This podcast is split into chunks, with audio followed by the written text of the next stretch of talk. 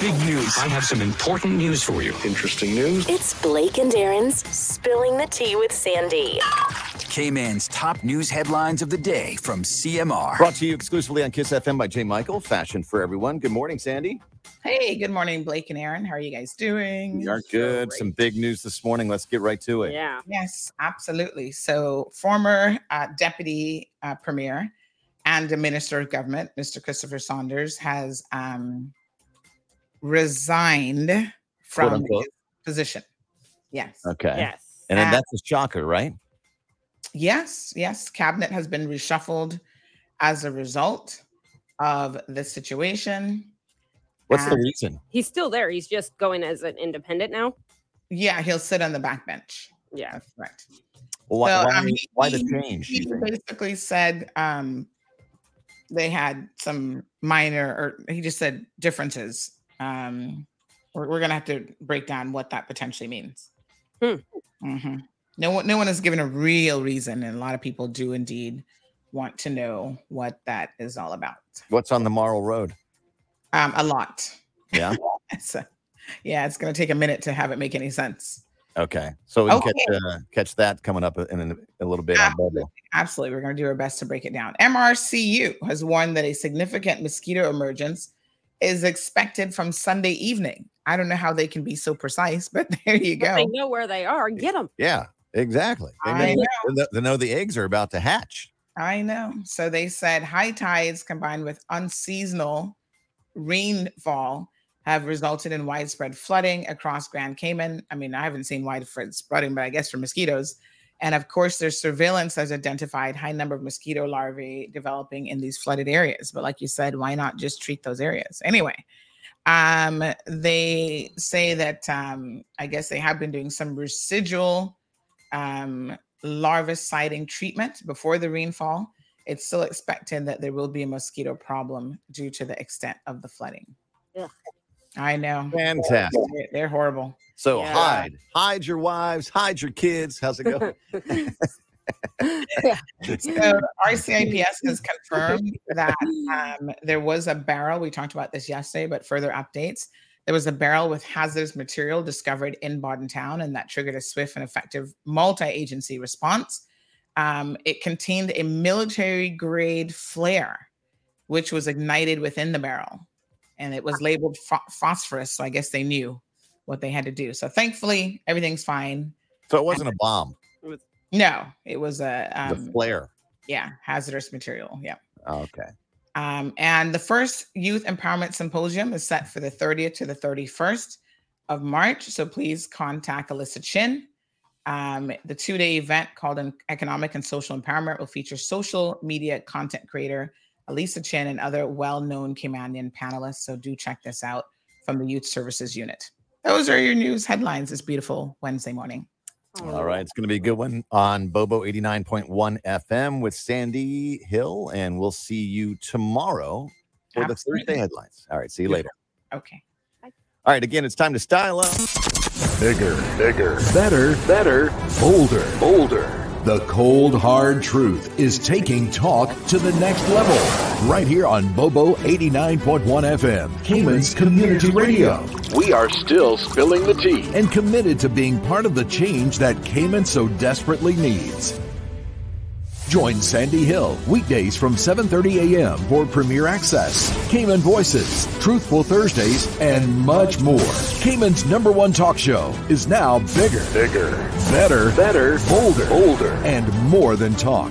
Getting results with hot topics, consumer reports, court exposés, and more. I've come to set the record straight.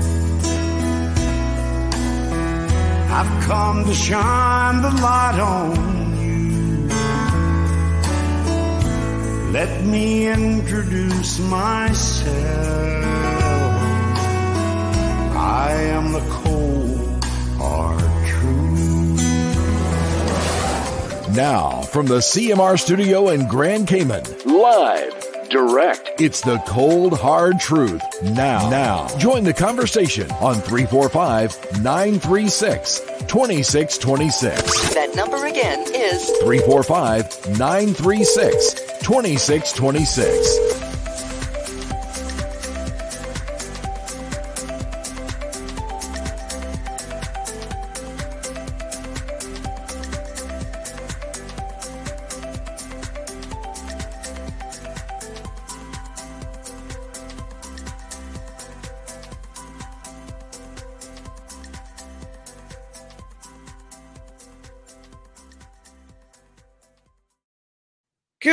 Morning to the beautiful people of the Cayman Islands. Um, how is everyone doing? Hope you guys are doing well. Happy Wednesday, by the way. Big shout out to our uh, corporate sponsors Monday, Wednesday, Friday. We are very, very thankful to Burger King, bringing you some really, really interesting selections. I must tell you, every time I put up one of these, um, one of one of the little uh, banners, I am. Uh, let's just let's just say that the the diet becomes really, really tempting. But temptation is everywhere, folks and you have got to learn to live with temptation. Yes, it can be done. Um, really and truly, it is all about, um, you know, just trying to uh, stick with a good program, if truth be known.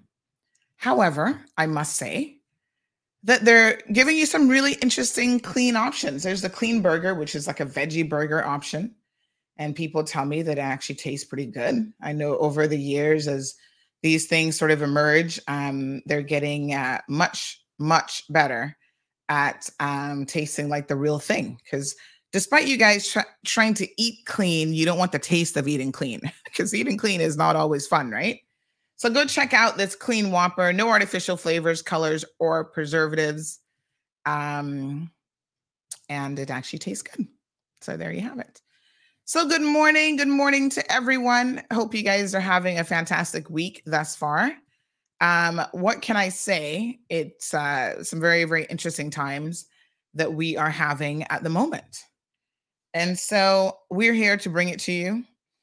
Yesterday afternoon, big shocking news, and we're going to dive pretty deep into this um, almost right away this morning because I have been putting on my investigative hat, working around the clock since yesterday to really get to the bottom of this. And so I've got to share um, some details of um, what I know uh, to really just bring you guys up to speed with everything that is transpiring so that you are well informed.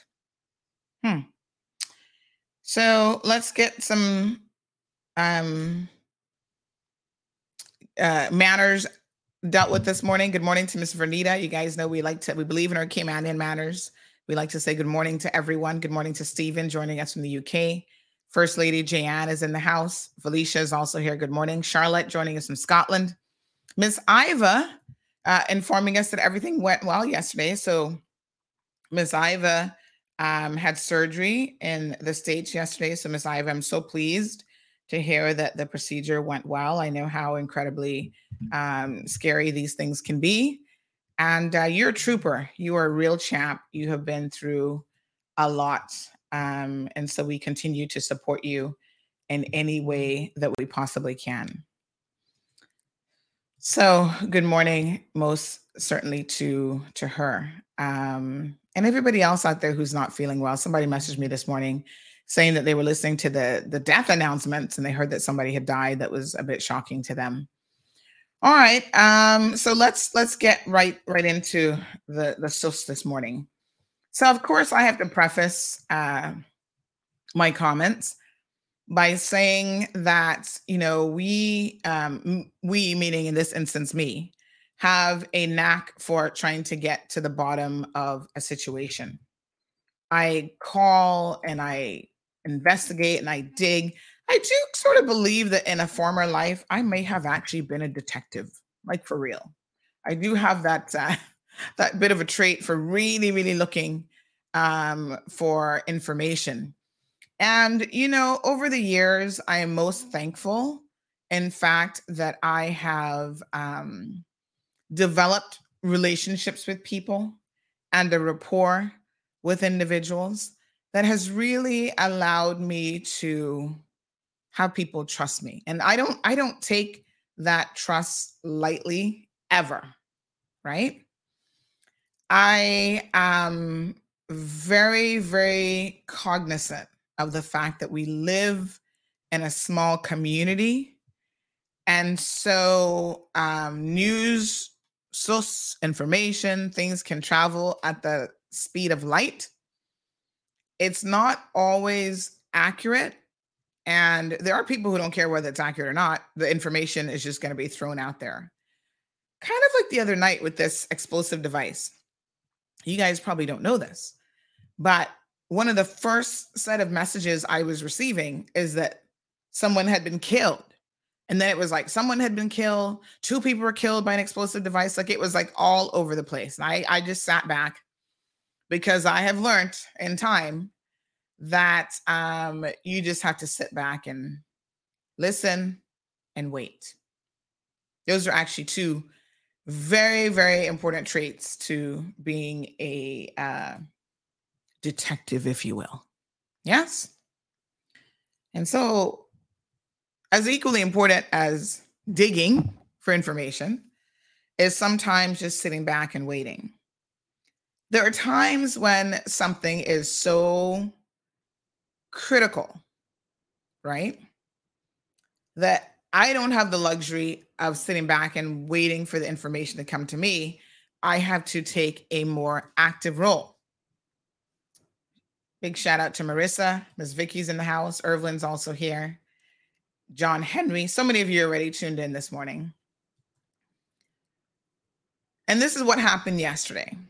So, in case you missed the memo, I don't know who might have missed it, but we had a message that went out at about 11:46 in the morning from um, Deputy Premier, now former Deputy Premier Chris Saunders. He sent it out to WhatsApp, and you know when a message like that goes out on WhatsApp, folks, I don't know how big his group is, but let's say it has 100 people. Multiply that times 20, because every one of those people is going to forward that to multiple groups and multiple individuals. So it literally, literally created this firestorm. It was like, oh, the atomic bomb. Bonjour. Miss Soka's in the house. Um, so this is what happened. You know, this firestorm was created by this announcement that he had resigned. Now, the people in the Cayman Islands are by no means stupid people. We are very, some of us are very astute. And yesterday, an astute person who knows the Westminster system is well versed with politics, well versed with the civil service, made a very interesting comment. And I took it on board. You know, the things that people will say to you that will make you pause and go, hmm, that is interesting. So, for the benefit of our radio listeners who may not know that I actually went live yesterday morning after this happened, we had a two hour afternoon session on social media. Vicky's saying no radio. Hmm. Are you sure? Hold on, Vicky. Let me double check, honey child. I don't want our radio listeners to miss out on this now. Um, let me just pull it up on my phone real quick. Let me see. Nope, there I am talking about Honey Chow. I'm hearing it loud and clear. Um, so not sure, Vicky, but try try refreshing. So yes, thank you for the confirmation as well to our listeners. So yeah, listen. Um, some of what was said yesterday might become a bit repetitive this morning. If you missed it, then it won't be repetitive to you, obviously. But there's a lot to unpack with what happened yesterday. And it is not something that came out of the blue and that just happened yesterday. Okay. So, what I'm going to try to do this morning is, as best as I can, unpack it as fully for you so that you can know all of the different elements of what has gotten us to where we are. And then, um, you know, you guys can join in in the conversation at some point. Thank you, Chuck, for confirming we're good on radio. And so, where do we begin? Well, where we begin, that's that's almost like a rabbit hole of a question. How long is a piece of string? How long is the rabbit hole? Only God knows. Right? We th- this is pretty deep. A lot of it has to do with yesterday I talked about the ego. And I feel like this morning I should be having a discussion of a psychological nature because some of this is um morning to Miss Jackie. Some of this is is psychological in a way. It's egos as individuals, you know. We all come with egos and personalities and we're all different. But be very very careful when I think we even use that word because everybody has some sort of an ego. I guess if we were speaking to Freud, he would break it down for us. But it becomes a question of whether you lead your life with your ego. And so there is a difference. You know, I noted with interest someone, um, and you know, in the comment section, listen, we're all going to have differences of opinion. There's going to be opinion shared today, and there's going to be factual information shared today. And there's going to be some information that I'm going to just drop it as a nugget and say, you think about it, right? I know that it's factual. You may not know that it's factual. I'm not going to prove to you that it's factual, but you just take what you will from it and build. We're building a little house here to understand how the deputy governor, dep- deputy premier, my apologies, make sure I get that right, how this whole situation came crumbling down yesterday. All right. It, it, I feel like we almost need to start with the question of who is Chris Saunders? Yes? An intelligent man, a man with a lot of talent.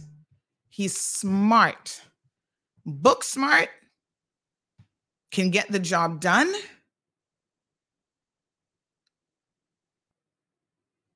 Certainly not perfect. None of us are perfect. And yet, the ego has gotten a bit unhealthy. This is an opinion now. This is my opinion. And I base my opinion on the fact that in the past two years, I have been in conversations with people who work with him both inside and outside of the civil service people who are political allies, people who are political enemies. You know, I get the I get the run of the I get the whole gamut.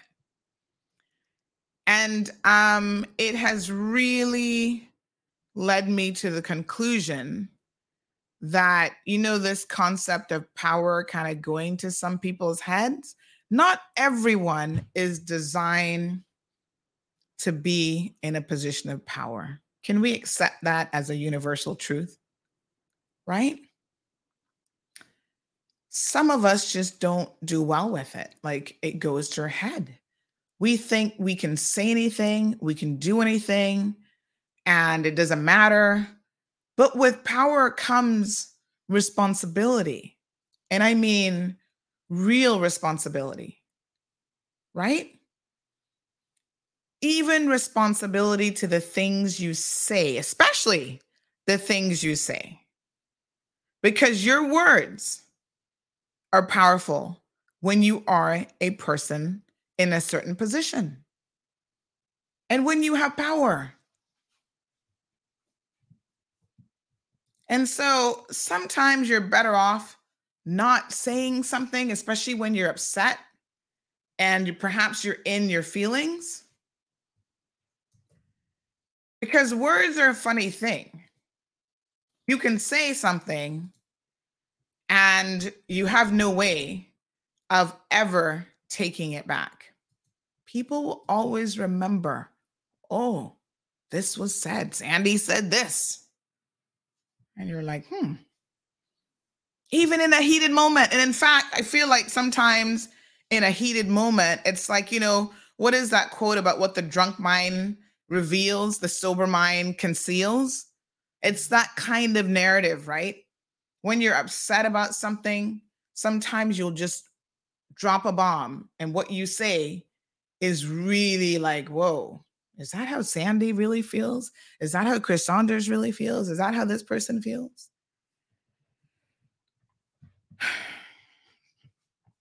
So I'm going to talk about some of what I know and some of what has transpired because uh, where's Marquette this morning? Is Marquette here? I know she was keen to know yesterday. She wants to know the reason why. A drunken tongue reveals what a sober mind conceals. Thank you, good man, for the proper quote. And I feel like that's true even with anger. Like sometimes we get drunken with anger, you know? And you say something, and unfortunately, once it's out, you cannot take it back. Good morning, Miss Ronika C. Banks is in the house. Um, and I feel that some of that is this. And I know that when Chris gets in his feelings and when he gets upset about something, that he will just say things that even for me, I'm like, you can't really be serious. He'll drop a few F bombs. And it's not about the dropping of those bombs, it's what they're in relation to. He'll say, Well, I don't care what anybody thinks, you know, F them. And I'm like, Oh, no, honey child. You can't be having that kind of an attitude. Especially when you're a leader in this country. Now, y'all, y'all know I sit here and I tell y'all all the time that there are things that I will take a very, very strong position on. And to me, I don't take on board what other people think in relation to that. And I have a job to do on this platform. And so I can't be concerned with, oh, this person likes you or someone doesn't like you. Or, you know, I don't get in my feelings about situations because I got to just get to the cold, hard truth. And that that's my overriding remit, if you will. So listen, do I like Chris Saunders? Do I like Premier Panton? Do I like other members of the PACT government? Yes and no. Mm-hmm. A lot of them I've known before the days of politics. In fact, the vast majority of them. Yeah. They have interesting parts to their personality. Yes, you can sit down at the breakfast table and have a good liming moment with them, good laughs and whatever, but everybody is a 360 individual. So I don't, that's why I don't swear for nobody. You know, I'm not going to the bank claiming that I know nothing about nobody and I sign in a no dotted line. I'm like, no, no, no, no. People are very complex creatures, even me myself. I'm a complex individual, right? There are lots of parts of who Sandy Hill is.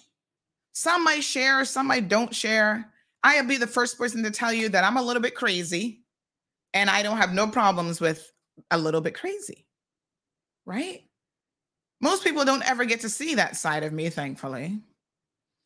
But I know even within myself that I've got certain triggers and certain things that if I don't keep it in check and if I don't rein it in, you know, anybody has the potential to be egotistical. Anybody has the potential to um, have their personality get a bit out of sorts. But you have to remember from whence you came. And what is it that you're doing? When you've been hired, and it is a job serving the people, when you've been hired to do a job, it isn't about you, it's about the people that you serve. Straight up, no qualms about that. That's not a debatable point. But I also know that it is very, very challenging for people to put aside self importance and ego and really consider am I doing something that is in the best interest of the people of the Cayman Islands? That's challenging and that's difficult. The bigger you get, what's the saying? The harder you fall, but also the less connected to people you get as well. You're here to represent and to serve the people. But you're climbing up this ladder, right? Deputy premier, premier. It's easy to only surround yourself with your supporters and a select few individuals. Now, I know Chris has trust issues. Believe me, It's the reason why nobody really works on Chris's campaign but his family members. This is not a question, this is a fact. Chris has sisters, all very nice people. His mother works in his MP office. He has never hired anybody outside of his family to help him with his campaign, to go door to door, handing out flyers, working in the constituency office, and all of these things. And I think that speaks to two things. Number one, he has trust issues that are pretty broad. And number two, um, you know, from a, I guess, practical perspective, why not hire your mom and keep her employed in a job? And, you know, she's retirement age and now um, you don't have to worry about who's going to support her. There's a practical reason for it. Whether or not she's the best person for that job is a totally different question. But he he rides with um, family, and that's pretty much it. But when you're an elected official, folks, you have a responsibility. You have lots of responsibilities. One of them is to speak the truth. And I have discovered that not everyone is honest. No, no one is honest all the time. Some people are dishonest by omission. So they won't say something. They hear a narrative and they're not going to correct it. And there might be different reasons why they do that.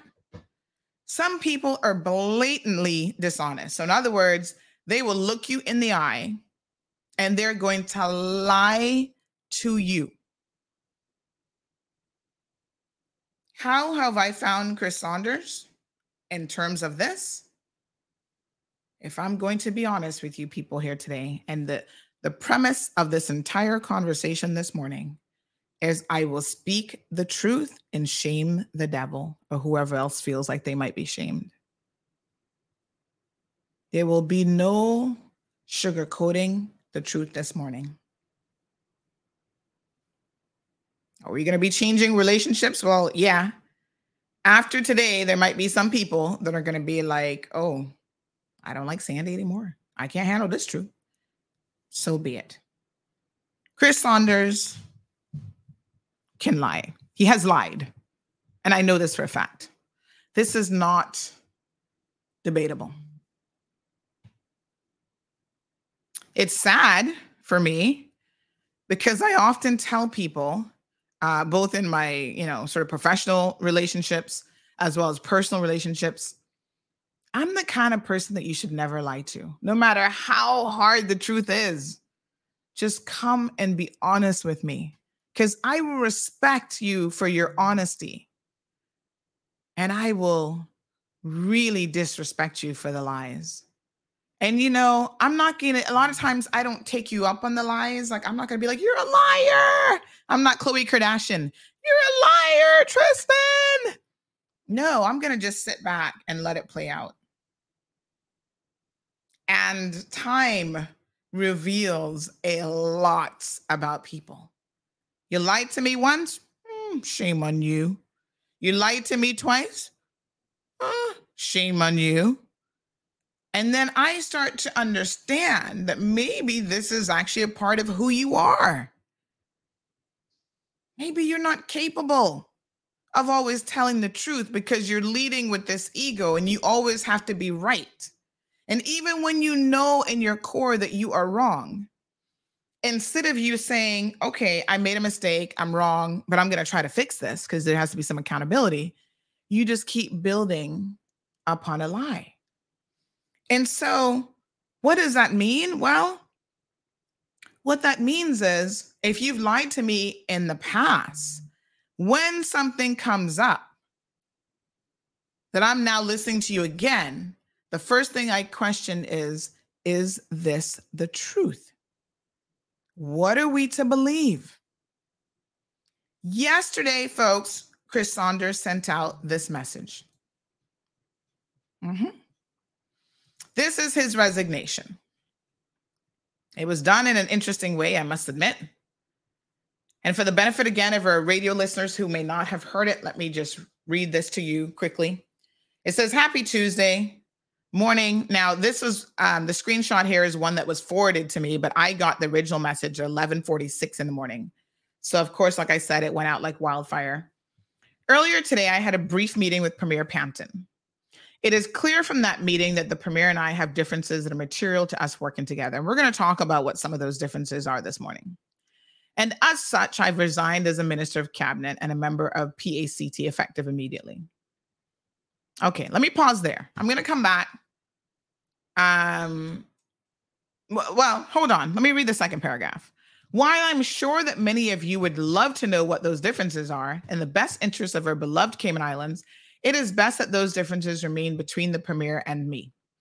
The political stability and the international reputation of the Cayman Islands are more important than those differences. All right, let me pause right there. Because I do not for one second believe any of that. Okay? Chris Saunders did not resign. That's the first thing y'all need to understand. He was relieved of his duties. The common person on the street would call it, you got fired. Donald Trump, you're fired moment. Maybe it wasn't quite as interesting as that. Was this a brief conversation? Well, I don't know how brief it was, but what I do know is the differences and what has led up to this has been long time coming. This not no just happened yesterday morning situation.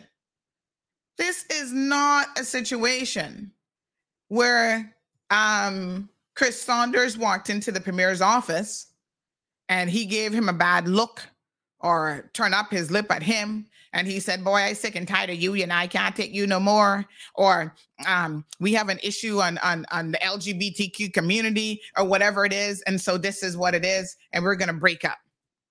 That's not what this is. This is a complex issue that really has a lot to do with personalities and so i do have to dig in to personalities this morning Yes? What do I mean by personalities?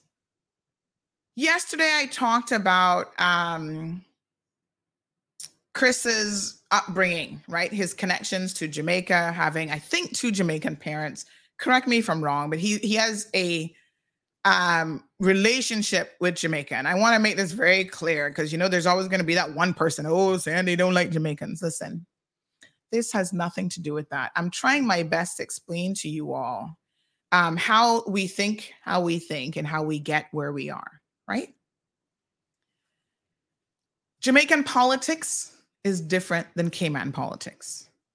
And I think a lot of Caymanians, um, Chris ran one time, he didn't get in. Second time he got in. Now he's in his third term. Um, well, second term, but you know, three times running, right? Twice successfully. First time he didn't get in.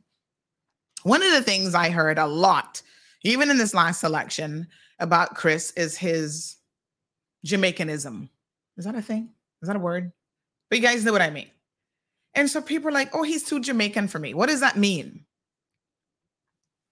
Well, Caymanians being who we are, we all have somewhere down the line, most of us have a Jamaican connection, whether it's like me, a Jamaican grandfather, um, a lot of Caymanians have one parent at least that's a Jamaican, maybe two parents like Chris. And so you grow up, and this is human nature, relating to the Jamaican culture more, the Jamaican people more, although, you know, literally you're a Caymanian. You went to school there, you spent time in Jamaica, you line with Jamaicans. It is what it is. Jamaican politics is very, very different than Cayman politics. And Caymanians do not want the two to mix. So Caymanian, Caymanians will tell you when it comes to Jamaican politics, they're not interested in that. They don't want Cayman politics to be Jamaican politics. And to be very clear, we have a lot of Caymanians. Like I said, the integration has been, you know, very, very historically deep. Um, take take for example the, the likes of Dr. Marzuka. He was big up in UDP. You know, these guys were political back in the heyday in Jamaica, 50s and 60s and whatever. These guys were political players. They were big on the scene. They understand Jamaican politics. They understand the different parties and they were in with Seaga and this one and that one. And, you know, I'm no expert in Jamaican politics, but I'm telling you, a lot of those individuals migrated to Cayman when the proverbial S was hitting the fan in Jamaica.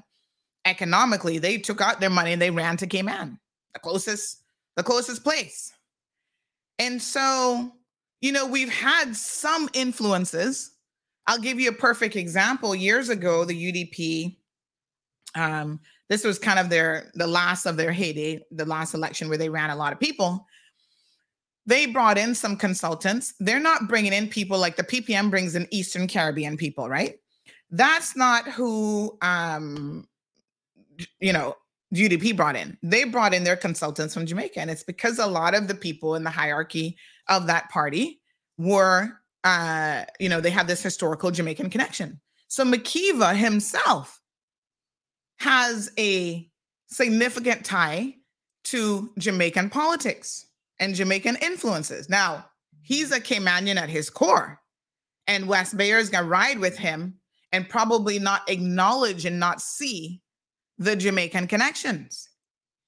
But in his advisory council, lots of Jamaican influences. And so when they were looking for, you know, political um, advisors and people doing the surveys and whatever, they went to a Jamaican political firm to bring here to Cayman during the election. I know this because I sat down with these people.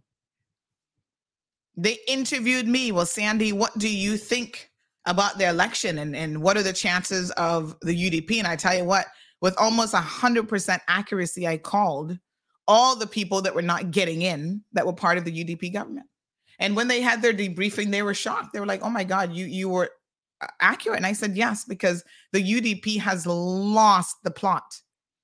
They have lost their connection with the people. They're running people that no one would ever vote into politics." And they don't understand that. And they don't know that. They thought that they were going to win. The only one I got wrong was Jonathan Piercy. And he didn't lose by much but I had him pinned that he was actually going to get in. Let me not digress, but my point is Caymanians have no interest in Jamaican politics. We don't go there meddling in their affairs, and we don't want them meddling in our affairs. So even when our current government, Jay Ebanks, goes over there and he's like, oh, you know, we can work with them with agriculture um, the the um, tourism minister, oh, we can do this Caribbean connections thing and work with them. Did you see how Caymanians reacted? Caymanians were like, what? Why are we pushing destinations like Jamaica when we should be focused on our own? Caymanians are very funny people. And I don't always understand why we're funny people, but I can tell you that we are funny people and I can just tell you what it is. So a lot of Caymanians were like, I'm not voting for Chris. He's a Jamaican. And me, myself, as someone who voted for Chris, was like, no, man, the man's a Caymanian. Give him a chance. Kathy says both of his parents are Jamaicans. But, you know, I'm like, he's one of us. Everybody know Chris. He went to school. You know, I didn't grow up in Cayman. So when I say, well, he's a Caymanian to me, some of them old timers be like, mm, Sandy, you don't know what you're talking about. And I said, okay. I will have to concede that maybe I don't. Despite that, a lot of people gave him a chance, people gave him an opportunity. But I think we would be stupid, really, if we did not acknowledge that his behaviors politically, even getting up on a platform, I can't remember if it was a show and he is doing things that are reminiscent of Jamaican politics that really doesn't happen in the Cayman Islands. That that's legit. That's real. That's true. That's not perception. Um, he seems to have an affinity for the Prime Minister of Jamaica. He's traveled there on multiple occasions. I don't know the nature of their relationship, but it seems to be somewhat of a personal relationship, um, as well as a political relationship. You know they um, have meetings with them. Um, he is bringing other members of the government including the minister of tourism into the fold introducing him to people in jamaica political people political connections. And so that makes people uncomfortable. The other thing that is um, a potential difference, right, between the premier and, um, well, it's a perceived difference. I'm going to tell you why I say perceived between the premier and the former deputy premier, is that Premier Panton country boy from Savannah. Y'all call that call that the country. You know, I chuckle when people say there's anywhere in Cayman that's the country, but I know y'all consider Savannah, Newlands the country back in the day. They grew up with cowboy hats and and boots and horses and all this kind of stuff. Country country bumpkins. Yeah. But there's a narrative that is being pushed in this country from a political perspective that in my opinion is a very um dangerous narrative. And I have to be cautious how I talk about this and how I say this because it is one of color, colorism, color, and racism. And with that tied in prestige and power and money. Now, listen, I'm very, very cognizant of the fact that racism is alive and well all over the world. There's no place in the world that doesn't have racism. And there's no place in the world that people can say if you are white and privileged and the other person over here is black and no privilege that you're not likely to go further in life than that person. It's the reality that we all live with. And the chances of a black person with no connections and no privilege and no money getting so far in life or getting certain opportunities are probably slim to none. But some people live a lot of their existence hung up on those issues. I have a very personal um, situation here that's very different, in my opinion. I don't focus on race, but I don't ignore race because sometimes race plays a part. For example, we've talked about racism on this platform before. When I talk about Cayman Prep and the issues that they're having, I want to be very, very specific. This is an issue with Cayman Prep. It might be indicative of some larger community issues, but I don't go out there lambasting Catholic, CIS, Montessori by the Sea, Montessori not by the Sea, Montessori Crew Road, to say that, oh, all private schools are prejudiced. No, because I want to talk from a factual perspective about what I know. Caymanians, some Caymanians are prejudiced, some are not. By and large, Caymanians have had a very sort of interesting cohesiveness when it comes to race and colorism. We all get along up to a point. I always say for me, the litmus test is will you let that person marry your child without looking at race?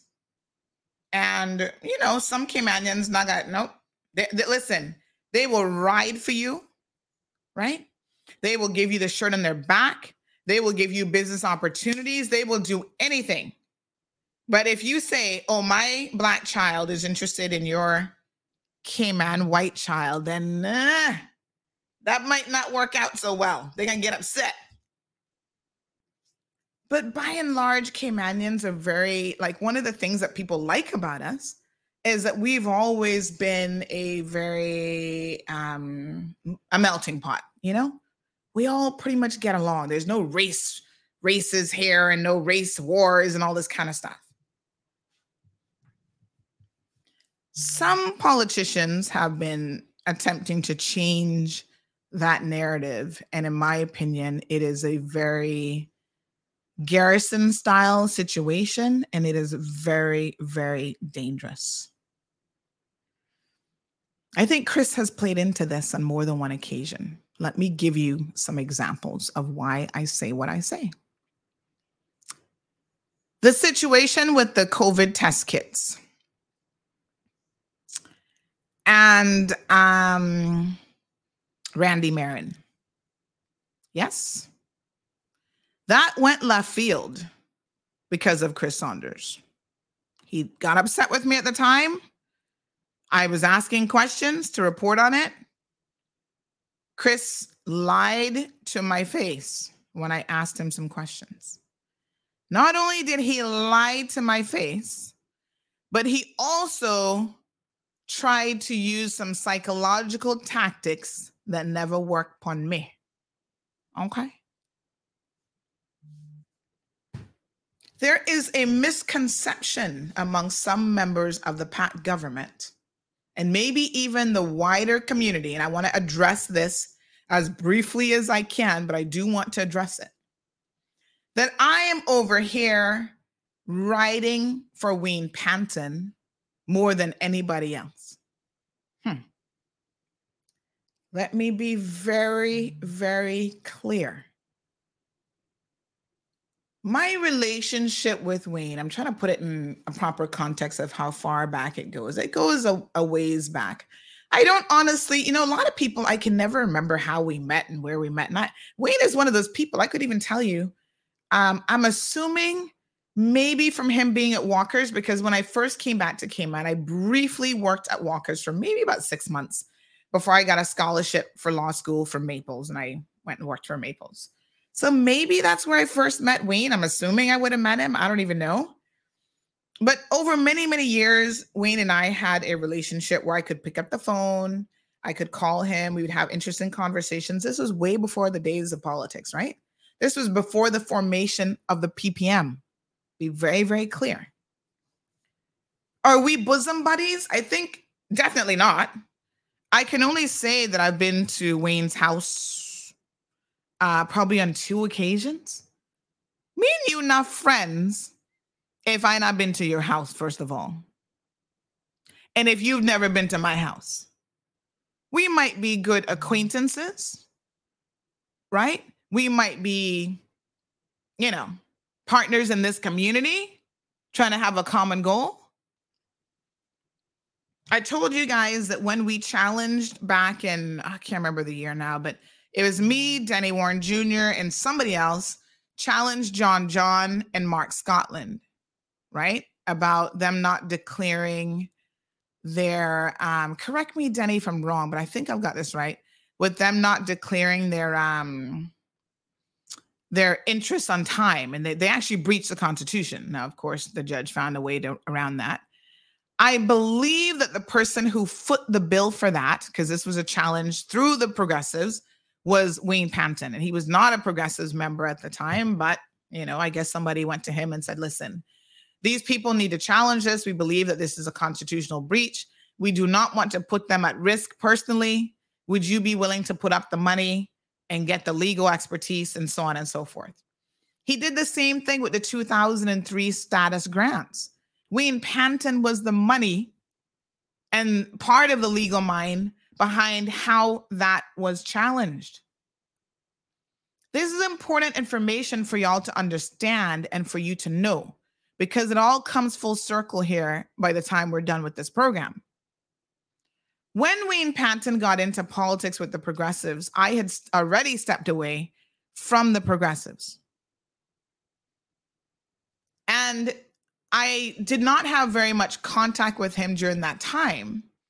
But there were a couple things that I, a couple observations that I made. And in my opinion, I thought that his ego got the best of him and it was an unhealthy situation. And I don't know what it is about being surrounded with Alden and hanging out with Alden all the time and being a progressive member that brought out this, you know.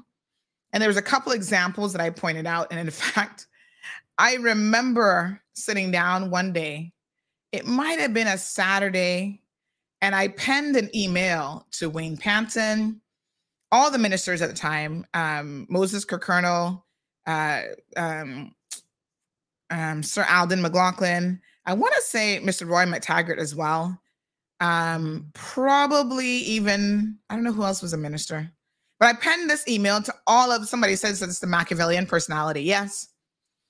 I penned an email to all of them and it was really addressed to Wayne, and then I copied all of them in, and I did not hold back my feelings at that moment about what I thought of Wayne Panton. I was scathing. Yes. I think that people make this assumption um, that Wayne and I have since then had discussions, and I said, listen, if you're about the people's business, I try to put aside a lot my feelings and all sorts of other stuff.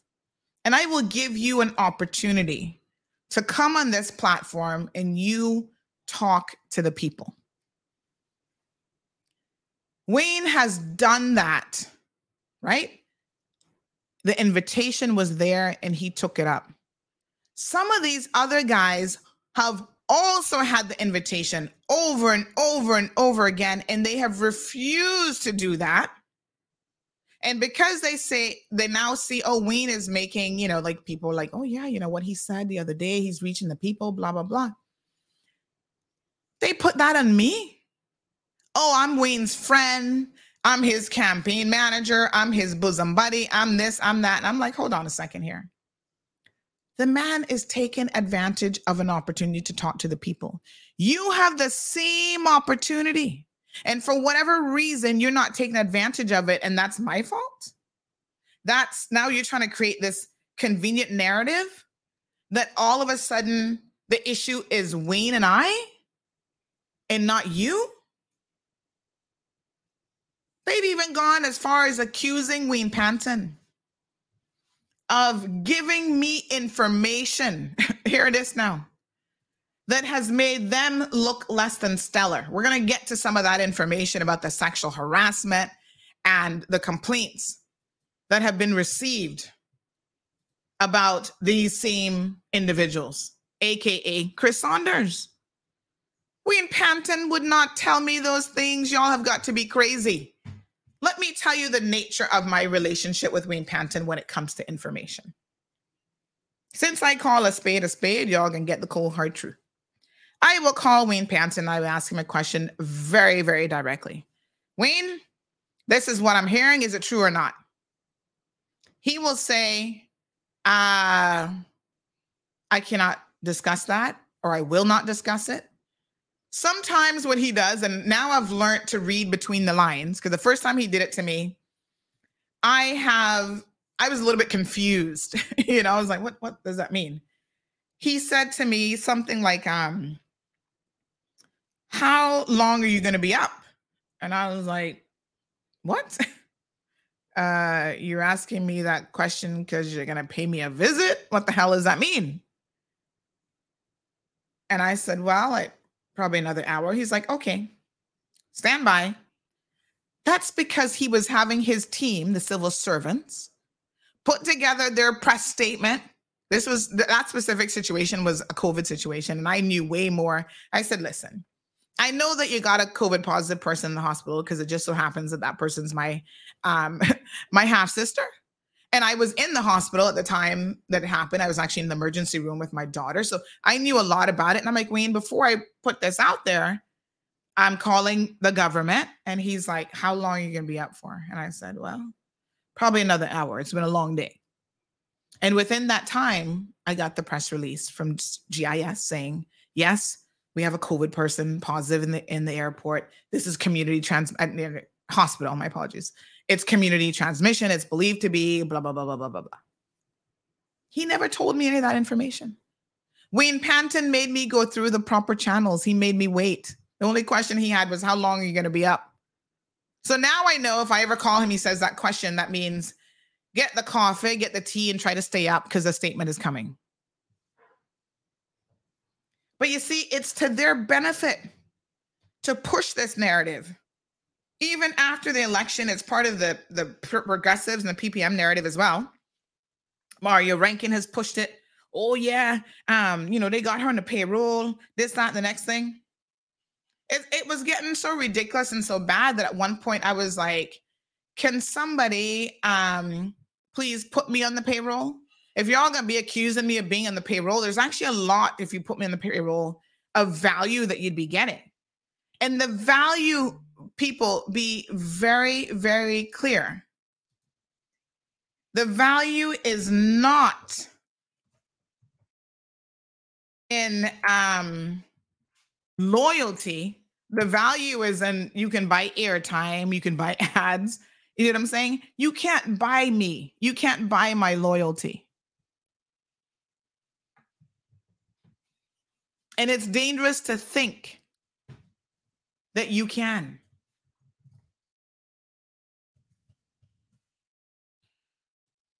So this narrative has been created. When I address them as an entire group and I talk about specific behavior, they get upset. Oh, that's Wayne telling her stuff about us to make us look bad. Tell me something. How can I talk about any member of the PACT government? Collective responsibility. If I talk about Chris Saunders, if I talk about um, Kenneth Bryan, if I talk about Jay, talking about the speaker and his behavior, how does that not reflect on the leadership of the party? This is where you pick sense from nonsense. Right? If the PACT government fails, the failure will be at the foot of Wayne, what his full name is, Gurney Wayne Panton. You can't say the PACT government has failed, but Wayne Panton has been successful. That doesn't make any sense. But it demonstrates the low level thinking of these other PACT members that actually believe. And it's not just them. Like I said, the progressives have been on it. Everybody's got an agenda. You know, they're all upset because right now we have almost 700 people on the live stream on social media and countless more listening on radio. Compass gets upset. They're running to Wayne. Oh, you be giving Sandy the scoop. You be giving her stories. Wayne is like, what? That's why they won't call him. Um, Wayne, tell Sandy to do this, control Sandy. Wayne Panton don't control me. Just like when you guys call me and telling him, tell me I must tell him something. I'm like, memo. I don't support Wayne. I don't control Wayne Panton. I don't even live in Wayne Panton's constituency, so I can't even use, oh, I'm not gonna vote for you. That's not the relationship. From the onset of this reboot of my relationship with Wayne Panton, during the last election, we had a coming to Jesus, very heartfelt conversation. And he wanted to know, he asked me, What happened to us? Where did we go wrong? Why have you been upset with me all these years? And I told him, and he said, Okay. Uh, you know, I didn't think that I was being egotistical, arrogant, this, that, and the next thing. But if people were seeing it that way, if you saw it that way, then, you know, how do we move forward? And I said, well, luckily for you, I'm a person who believes in moving forward. You're coming back now for another round at politics. I can give you advice. You never have to take my advice. But let's just reboot it. Let's leave the past in the past. Lessons learned, and let's move on. And I said, one thing though is be very, very clear. Don't ever lie to me. And we have an agreement and an understanding. Unlike the previous government who was shutting people out, not giving you any information, locking you out of official, he said, listen, you will be treated fairly as the media that you are. I got my media license, I've done everything that's required. You will be treated fairly. You will have an opportunity. But I'm not, you've requested that I not lie to you. I will never lie to you. But that doesn't mean that the man is going to tell me something just because I ask. He will say no. And I say all of that to get to this point.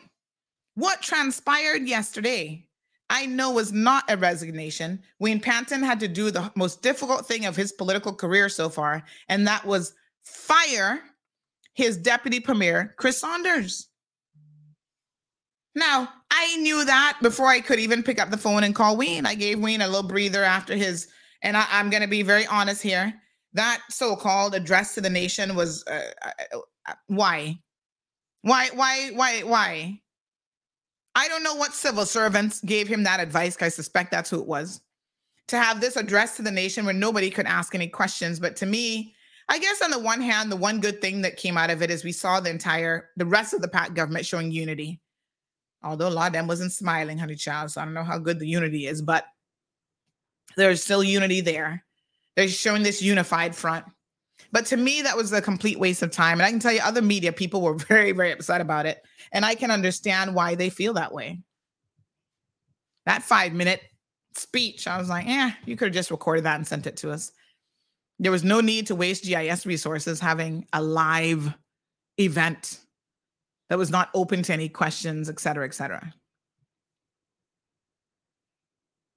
So I called Wayne Panton, and Wayne Panton has refused to have any discussions with me about the situation with Chris Saunders. That's important for y'all to know because number one, it's factual and it is the truth. So when I get here in a minute to tell you what the real reasons were, you have to understand that did not come from Gurney Wayne Panton. I have a lot of ears on the ground, low down. Yes. People tell me stuff everywhere I go. I can't go grocery shopping no more because what should be a 10 minute grocery shopping stint turns out to be an hour because everybody has something to tell me. One thing about Cayman and Caymanians and people, not just Caymanians, everybody talks up to a point in this country. So even when the premier is got his lips sealed and he not saying nothing, and he's always trying to take the morally high ground, I oftentimes don't need him to talk.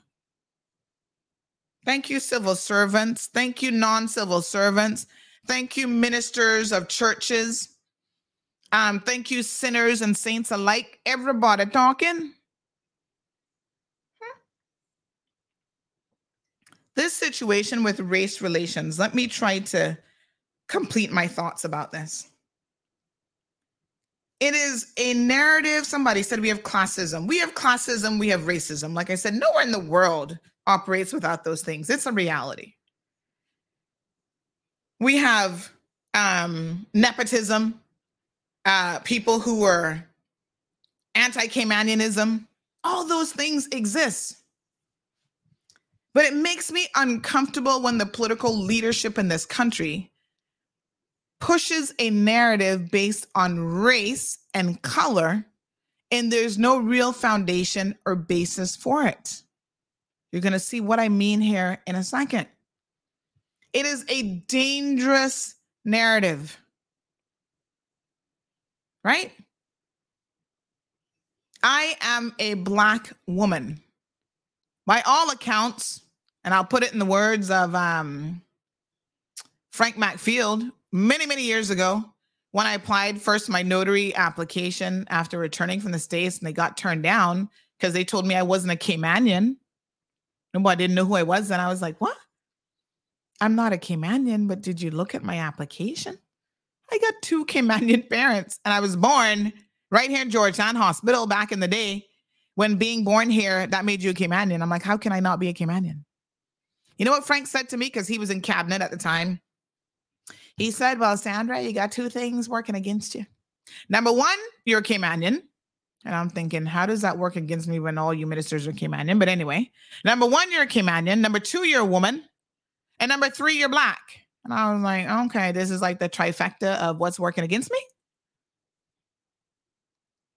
I understand some of this concept of racism. I've experienced some of it in the United States of America. I've probably experienced some of it in Cayman. Most people don't really rumble with me too much because I like to think that I bring other assets to the table that allows them to look past the color of my skin. Mm-hmm. But I don't want us to be a United States of America where we're all walking around with a chip on our shoulder and everybody who isn't my skin color is a racist and I can't be friends with people because they're white, because they're English, because they're an American. That's not why I moved back to the Cayman Islands. I remember social harmony on this island. That those are my fond memories of everybody just getting along, regardless of those things. And the irony of it is some of the most prejudiced people in this country towards black people are our own black people who are not comfortable in their own skin isn't that funny?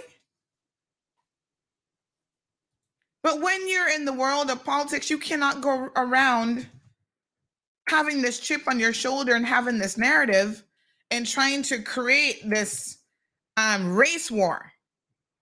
That is irresponsible of you at all levels.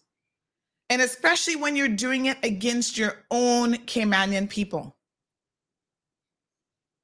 So when I hear Chris Saunders say, oh, F Randy Merren, he's coming from, you know, the Merrens and the this family, that family, whatever. I'm like, oh man, come on. Is this really what we're all about? This is where we're going to go? This is not Caymanians. I mean, I might say screw Randy Merren for other reasons, but not because he is a quote unquote white Caymanian. Hmm. What has Randy Merren done? I, I want to look at the fruits of his labor. What has he done or what has he not done that we need to talk about? The reason why this Blue Water contract with these LFTs was pulled from Randy Merren and it should have never been done. I want to be very, very clear. Chris Saunders made an error in judgment. His judgment was being clouded by the fact that he sees Randy Merren as a white man who is an elitist and they getting all the contracts and they're doing this and they're doing that and blah blah blah. But let's look at the facts. Randy Merren has a um medical supply company. I did not even know this. You see a lot of these guys in business, they they got their hands in a lot of different stuff. Yes, you get an opportunity when your last name is a McTaggart or a Merren. I get that. Right? People are more likely to give a Randy Merren money than me. Because they're gonna be like, who the hell is Sandy Hill? What is your background? What what businesses do your family have? I I, I don't have any of that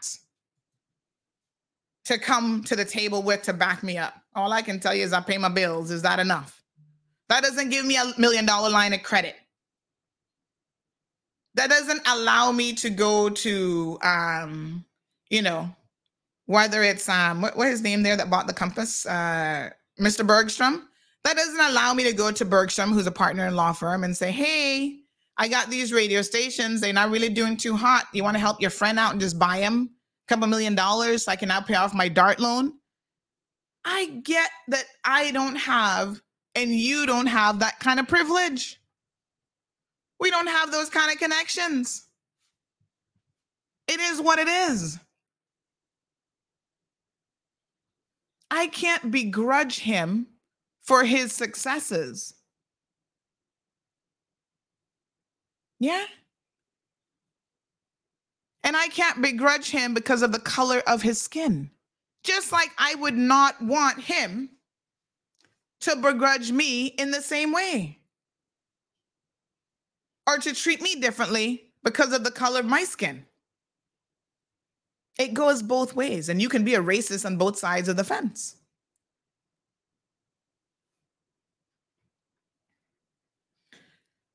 Oh, Wayne Panton. He's a racist. Well, um, I've I can only tell you what I know. I have never heard Wayne Panton say anything that would lead me to believe that that's the case. I have never uh, heard anybody with good firsthand knowledge said, well, Wayne said this, and this proves that he's a racist. In fact, I even said this to Wayne during the last election. You know, they were trying to create this narrative that, oh, Wayne doesn't like Jamaicans because apparently the Jamaican vote has become so important after those status grants and came in that everyone is trying to vie for that vote. Because it's now a good portion of Caymanians who go to the polls, all 25,000 or whatever of you, a lot of those individuals are actually Jamaican nationals who have acquired status. So they're playing this game with Jamaicans. Oh, you know, vote one of your own in. Don't vote no white man in. Don't do this. Don't do that. I ask you how well that has served your own country. And I say no more. Mm-hmm. Vote people in based on what they're bringing to the table, not by the color of their skin.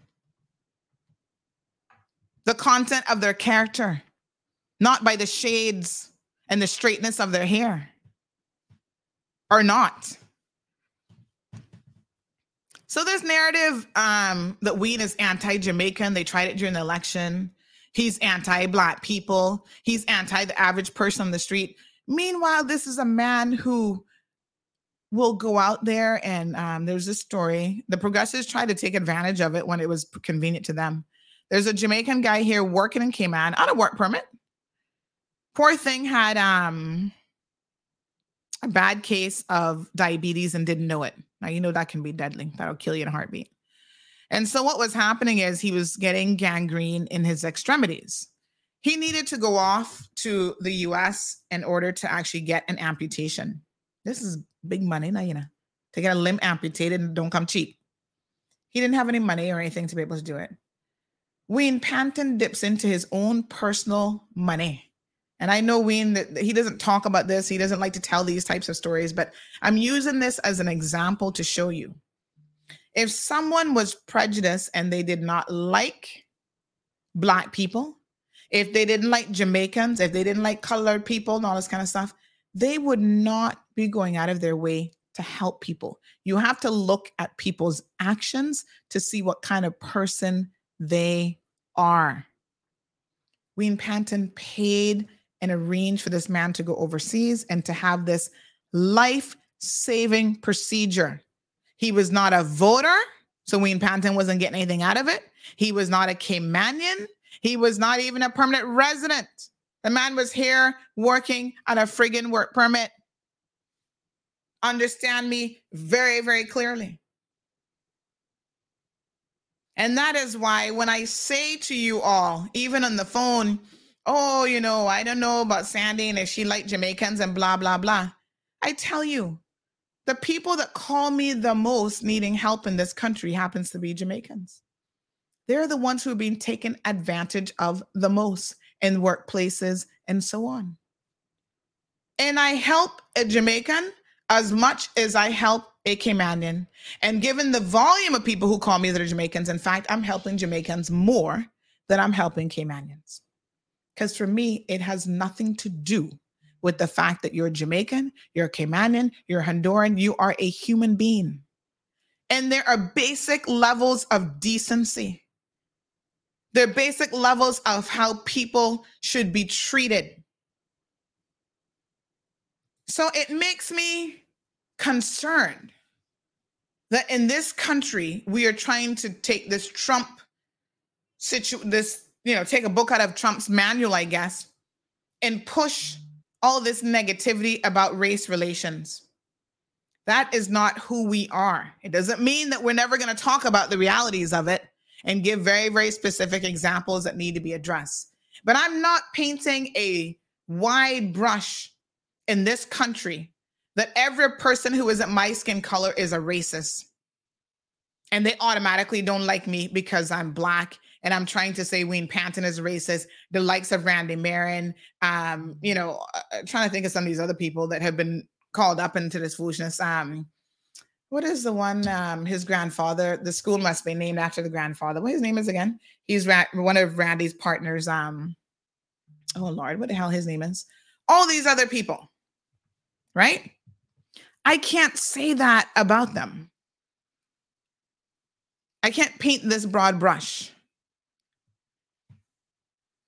Now, Cumber, yes. What's his first name again? I can't remember.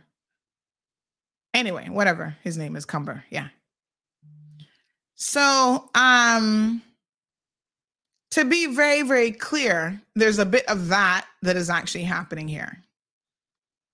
And it's going to make sense when I tell you something else here in a second because Randy is connected to some of this. So, to be clear, one thing that we can establish is that Chris Saunders did not resign.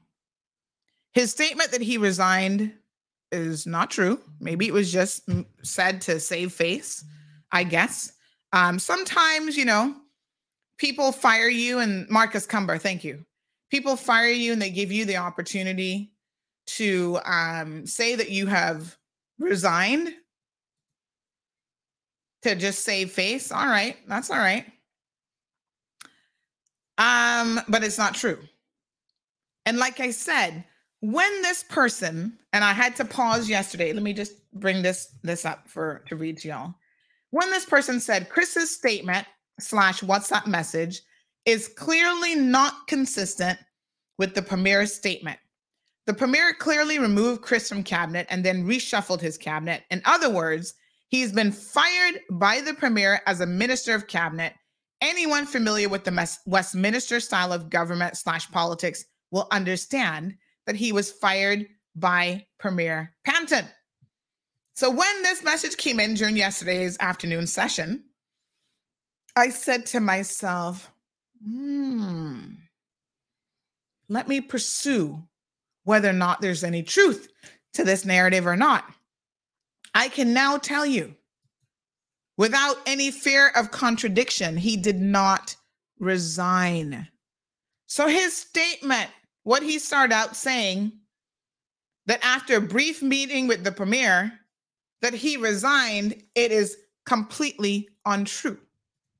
What he also did not say is the only person who can actually revoke him as minister, just like he's the only person that gives him the this what is it called document of whatever the official term is, is actually um what's it called? The governor. The governor had a role to play in this. Stick a pin. Remember when I was just telling you guys about race relations and that sort of thing and that narrative that's being pushed? The governor himself has been subjected to this at the hands of Chris Saunders in a very unprofessional and shocking way on more than one occasion.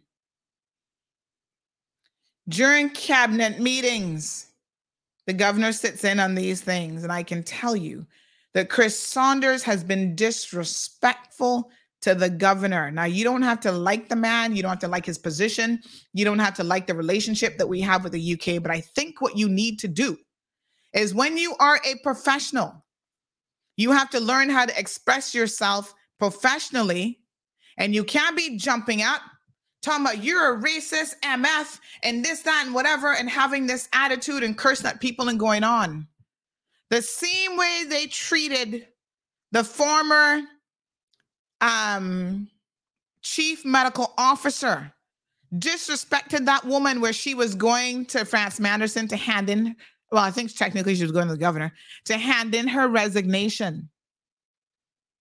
When you talk to people a certain way, especially when you're supposed to be an educated man, and you belittle people and you talk to people like this, it does not make people feel good about you and who you are and what you supposedly stand for.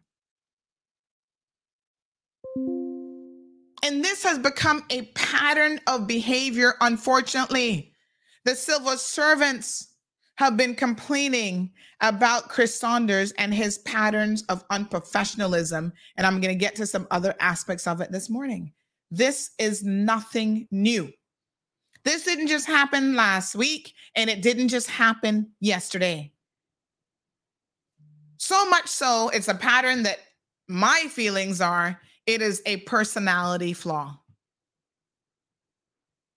That you don't know how to go to the table and talk to people in a respectful and prof- professional manner. And it doesn't matter how many um, CPAs or, or letters you have after your name, you have to be able to show up to the table and deal with people with a level of respect. Now, when they disrespect you, you might respond in kind, but don't you be the aggressor. And that is what has been happening. He's taken this style of politics where he's going to be the bull in the china shop, and he is there, right, to disrupt everything and it's all about him. Honey, child, get the memo straight. You, as Aunt Lottie always used to say, you get more bees with honey. Right? Miss Ann says, Sandra, you are on point. Well, I know a lot about what I'm talking about here today. You don't show up to the table with this attitude that you're the only person in the room who can always be right. And everybody else has a problem with you because the color of your skin, because you're Jamaican, because you grew up poor, because you're a black man. That's not the attitude that you come to the table with. And so he's been rubbing a lot of people the wrong way for a long time. And he's been saying a lot of stuff, just throwing nuggets out there that don't make any sense. It's so funny you know, because two people just messaged in the WhatsApp, and I'm going to get to some of your WhatsApp messages and some of the other messages here in a second. And they are saying the exact same thing. Oh, but remember when Chris Saunders' nephew had certain things to say about him? We all saw that video. Now, I'm not saying that the nephew not got some me- mental health issues because I do believe he does, but it also doesn't mean that everything the nephew has said is incorrect. Maybe the nephew knew, knows more than we were giving him credit for. And we were dismissing him as crazy because of his delivery method and the fact that he um you know seems to have a little bit of an axe to grind with his uncle. But you know what they say? Even a broken clock is twice is right twice a day. Hmm. folks there's been a fundamental personality issue between Wayne Panton and Chris Saunders from day one. No one can tell me that Chris Saunders did not want premiership. Nobody. I believe that to my core. They negotiate and they come to an agreement. Premier Panton, Deputy Premier, from day one, the streets were talking. And those of you who kept bringing it to me, you know I was like, no, no, no, no, no, that's not true. Oh, yes, Sandy. They want to pull the government apart. And the names that kept coming up Chris Saunders, um, what my little friend the name from West uh, Georgetown Central, Chris, Chris Saunders, um, Kenneth Bryan, Jay Ebanks, and um, who else they had in the mix? But those three were always the ringleaders, right? They're going to pull this government apart. They want premiership so much so that I went to Chris myself and I said, Chris, man, these rumors on the streets are so strong. What is going on within the party? Tell me. You people down in Windsor Park, you know. You know. Sandy, they were having a meeting this weekend. They were doing this, they were doing that. And I'm like, Lord have mercy. Let me call and see. And of course, every time, no, no, no, Chris, Chris, no, Sandy, Wayne Panton is the right man for the job. He has the right temperament. You know, he's the one that should be there now. Somebody say I also hear Kathy's in the mix. Well, y'all don't know about that situation. She don't talk to me no more because I had to tell the truth on her, but that's all right. She'll be okay. Poor Kathy. Hmm. I got two two things of water here this morning. My apologies. I'm drinking from both. But yes, he tell me no, Wayne Panton is the best man for the job.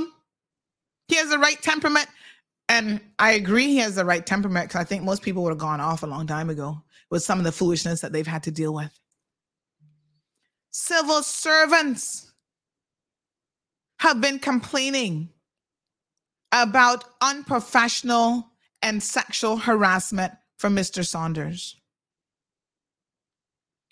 Several months ago, you guys, I think it's been several months, heard me right here on this platform. I did not call any names because I was doing my best to protect these people, saying, get it together. Stop the unprofessional behavior. By the way, every time I say something, they get vexed with me.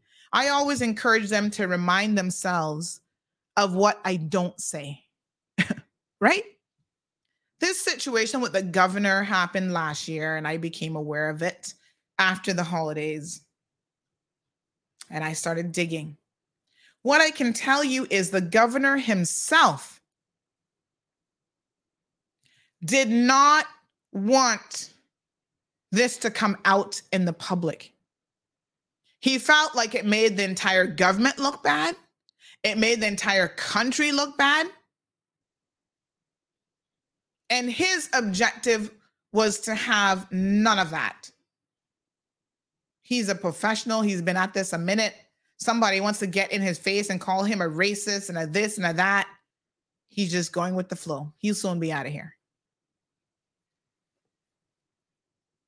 So he never has addressed those situations head on. And at some point, it becomes a problem when people keep attacking people in meetings and in a professional setting. The same thing I've reported on people sitting in board meetings making physical threats and whatever. This type of behavior cannot be encouraged. It is not who we are under no sort of explanation whatsoever. You come to the table and you be professional.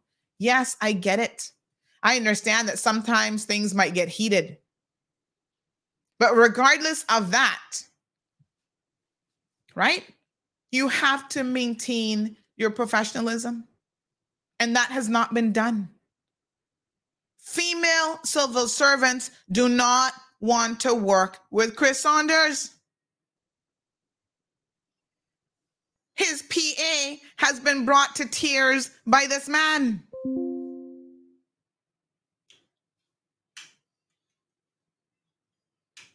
The head of, and I'm not going to say the agency, I'm sure she's probably listening to the show, of a particular government department is on leave as we speak for over six months because of Chris Saunders. A Caymanian black woman, by the way, is practically out of her job after 30 something years as a civil servant because of Chris Saunders. Chris doesn't believe a lot of times that the rules apply to him. He has an attitude that is shocking. Yeah. He's the type of man who believes that his family should bypass security at the airport, regardless of what international security protocols are regardless of what CIAA has in place for everyone to follow. Diplomats get an escort, but they still have to go through security. And there's certain things that they still have to follow. That is not extended to their family members.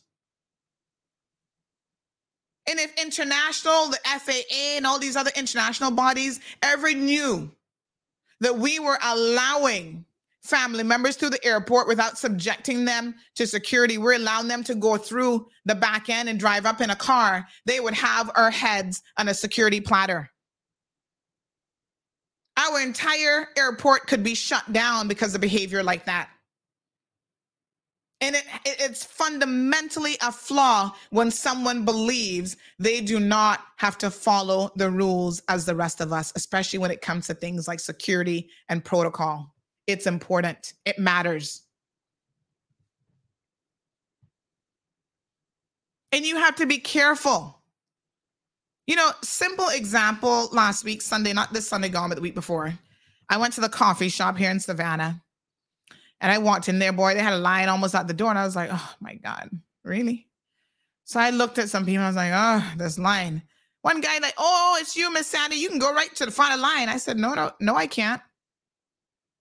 I am like everybody else. I get to the back of the line. The only thing I'm going to do is I'll get my paperwork and start filling out the sandwich order while I'm standing in line just to be a little bit more efficient. But you see that mentality?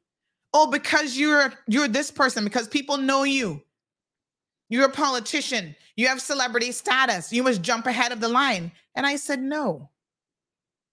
That very fundamental wrong way of thinking is part of what is wrong with us now.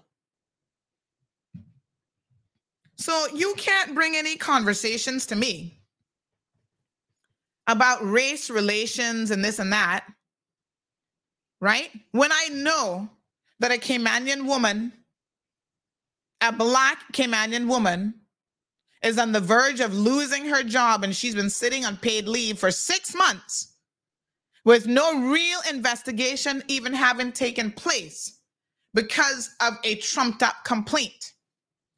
directly from the former deputy premier.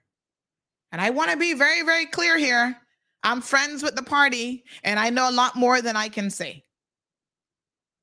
And a lot of people have a story to tell about when Chris Saunders does not get his way, when they say no to him, it's going to be hell to pay. And that's a problem. You don't think that these complaints get back to the deputy governor? You don't think that these civil servants are filing official complaints to, about this man? You don't think that the premier of this country is getting wind of this? Well, let me tell you something. If Sandra Hill hearing it, if civil servants are talking about it that loudly and it's coming to me, you better believe other people are hearing it as well. Other ministers. What is the saying about you don't do what where you do what? Now, I don't care if you're a philanderer, if you want to go out there and have affairs. The only person that should care about that really is your wife. And if she don't care, then none of us don't care. What I care about is when you're doing it in the halls of the government building. That is sexual harassment, right? When you're bringing it to work, don't bring it in that environment. That's a problem. When, because of how you treat people and how you talk to people, and again, making demands, it's all about the family and the importance of this ego.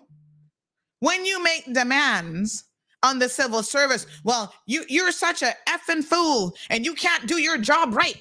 And you didn't book my family um per- personal trip, by the way, not even government trip, not a personal trip to the Bahamas. And you could curse out a civil servant so badly that you will make this one break down in tears. Something is wrong.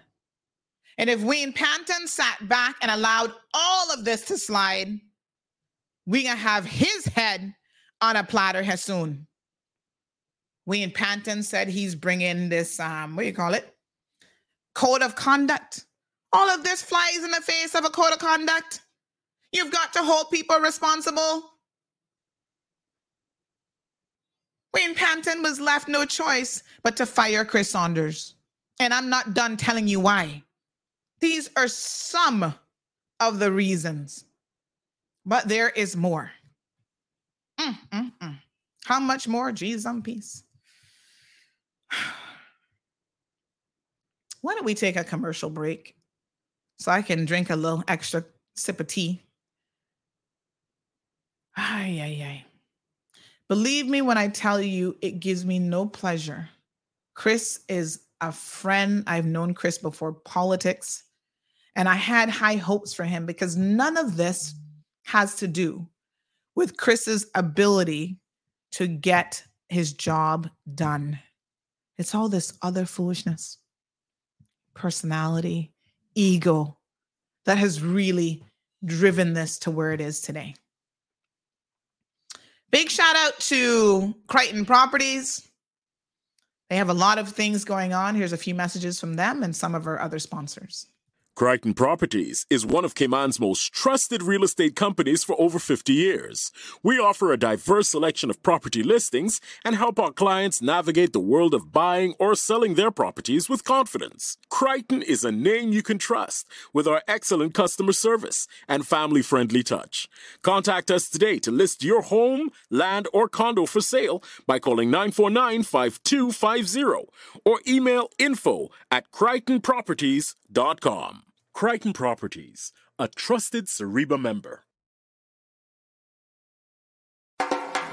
Ocean Ridge Heights offers an amazing opportunity to own a piece of land in idyllic Cayman Brac, right on the bluff, starting from $80,000. Located in a quiet residential area with high elevation, these lots are ideal for a future home or investment property and are sure to go fast. Cayman Brac offers a laid back lifestyle, amazing pristine diving, limestone caves, diverse flora, along with amazing wildlife. Inquire about the owner financing options so that you can secure your piece of paradise today. With only a few lots remaining, these are sure to go before you know it. Contact Crichton Properties today on 345 949 5250 or info at crichtonproperties.com. I am Richard Hew, President and CEO of CUC. Our focus has always been on you, our customers. Times are changing, and so are your expectations. We are listening to our employees and the people of the Cayman Islands to find new opportunities that can improve your experience. We are working every day to provide you with a safe and reliable electricity service. You are at the core of everything that we do. We are exploring and adopting new technologies and sources of energy which will benefit you as we become more reliable and more efficient, which will mean lower energy costs. We are working to improve our energy management tools, offer new products and services, and provide 24 7 customer support. Our new vision, empowering Cayman to be a global leader, is building momentum towards a better future for our islands.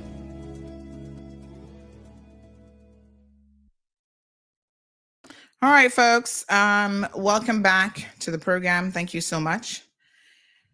So, um, we haven't even gotten to the we, we, have been dealing folks with the dessert, not not dessert, the um hors d'oeuvres and some of the side dishes. We not got to the meat and potatoes quite yet because this gets even uh, more interesting. But it's important to lay the foundation because with the without a proper foundation, none of this is going to um, make any sense. And then I will get to your comments. I do see, my God, I don't know how many comments there are right now, um, but I do see a lot of comments um, coming in as well. So we're definitely going to get to some of those.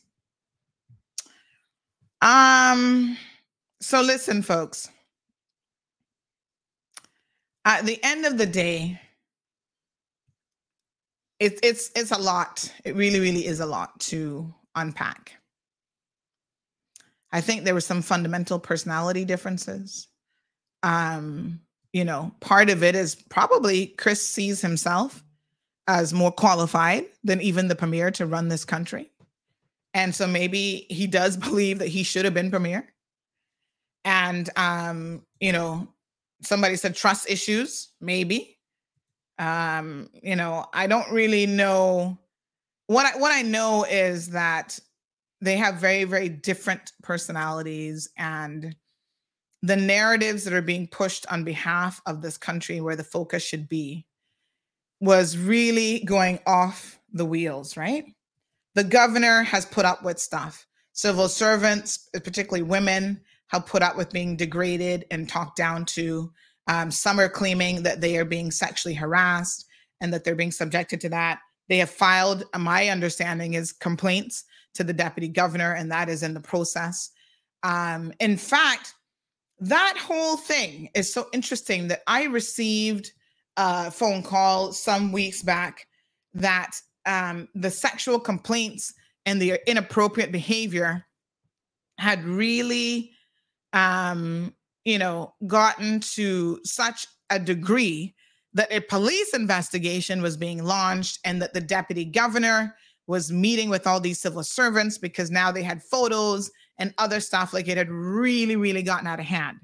Now i can tell you that when i received that phone call i was very very cautious although i know the backdrop of having had uh, these complaints about this type of behavior the details of that i called to flush out and i was not able to find any evidence that a meeting with all these civil servants were being called.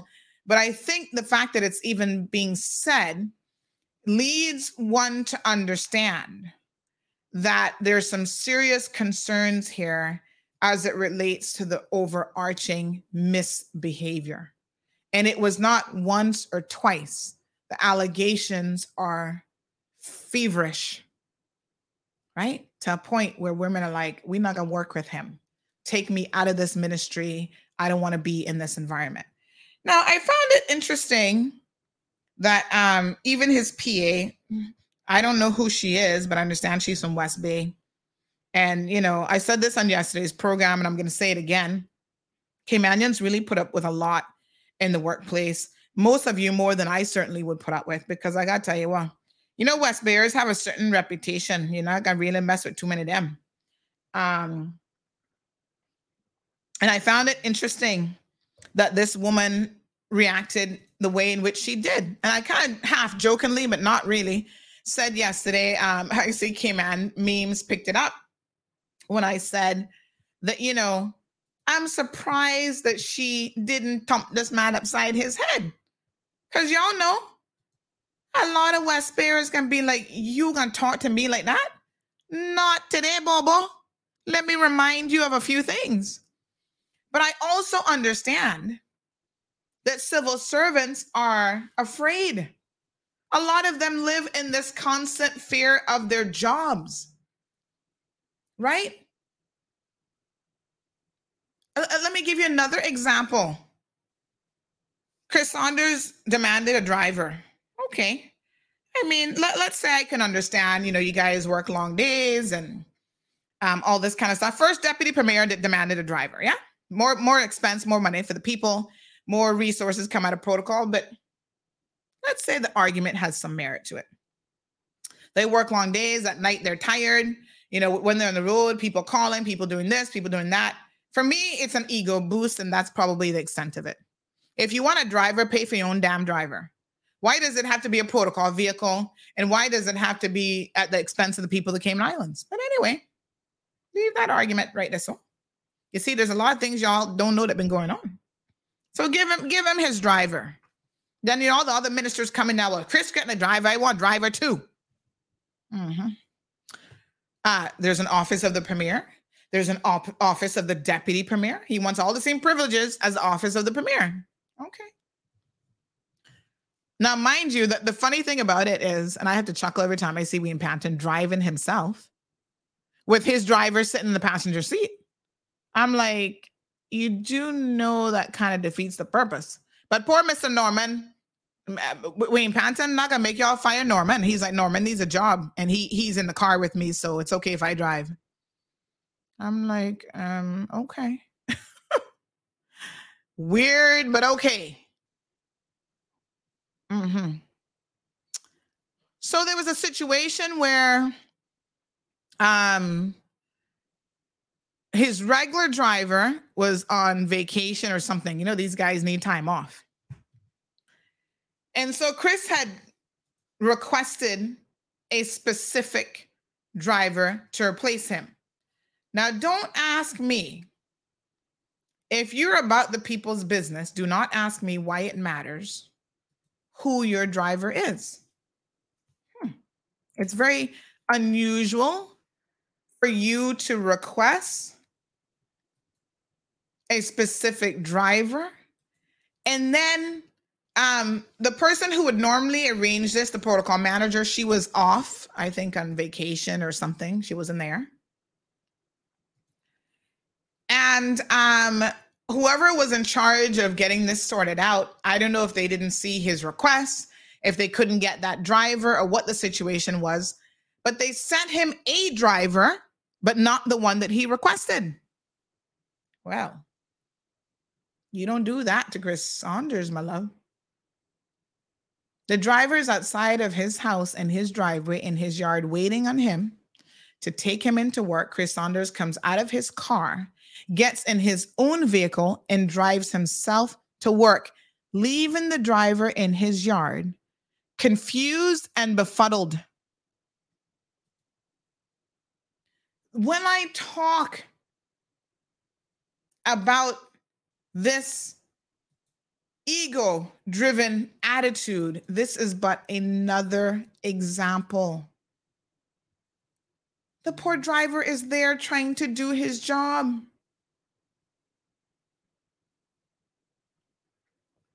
Seriously.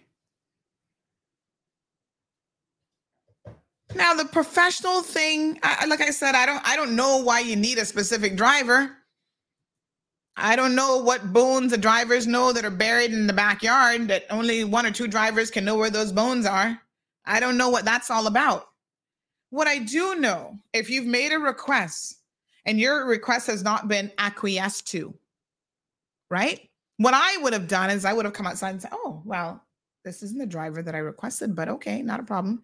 Introduce myself, sir. I'm Christopher Saunders, the deputy premier you're here as my driver. I'm sure he would have said yes, yes, sir, yes, ma'am, whatever. Um, okay. Um, you know, take me to government building. When I got to government building, I would have sent an email to protocol or whoever, acting protocol or whoever it was, and say, excuse me, you know, I requested this driver. And again, I don't even understand the need to request a specific driver. Like to me, that's kind of like, mm, why? Right?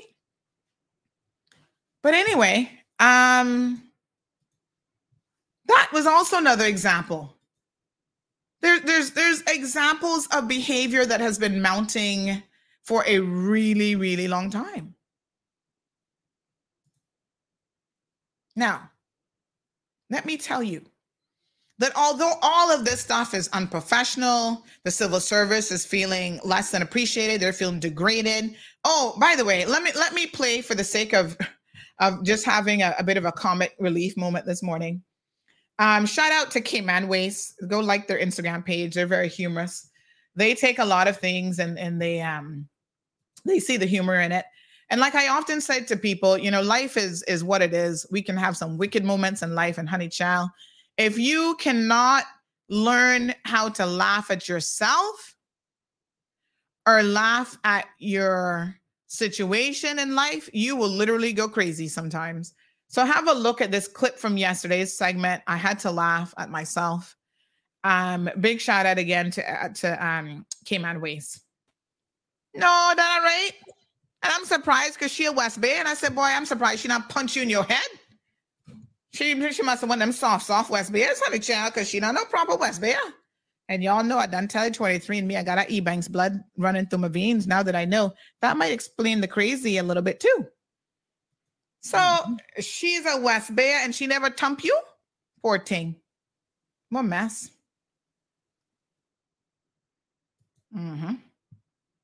Well, all I can tell you is I stand by those comments this morning. What a mess indeed.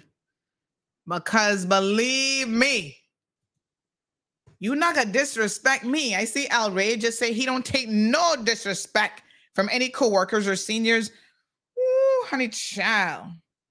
Mm, mm, mm. I don't know.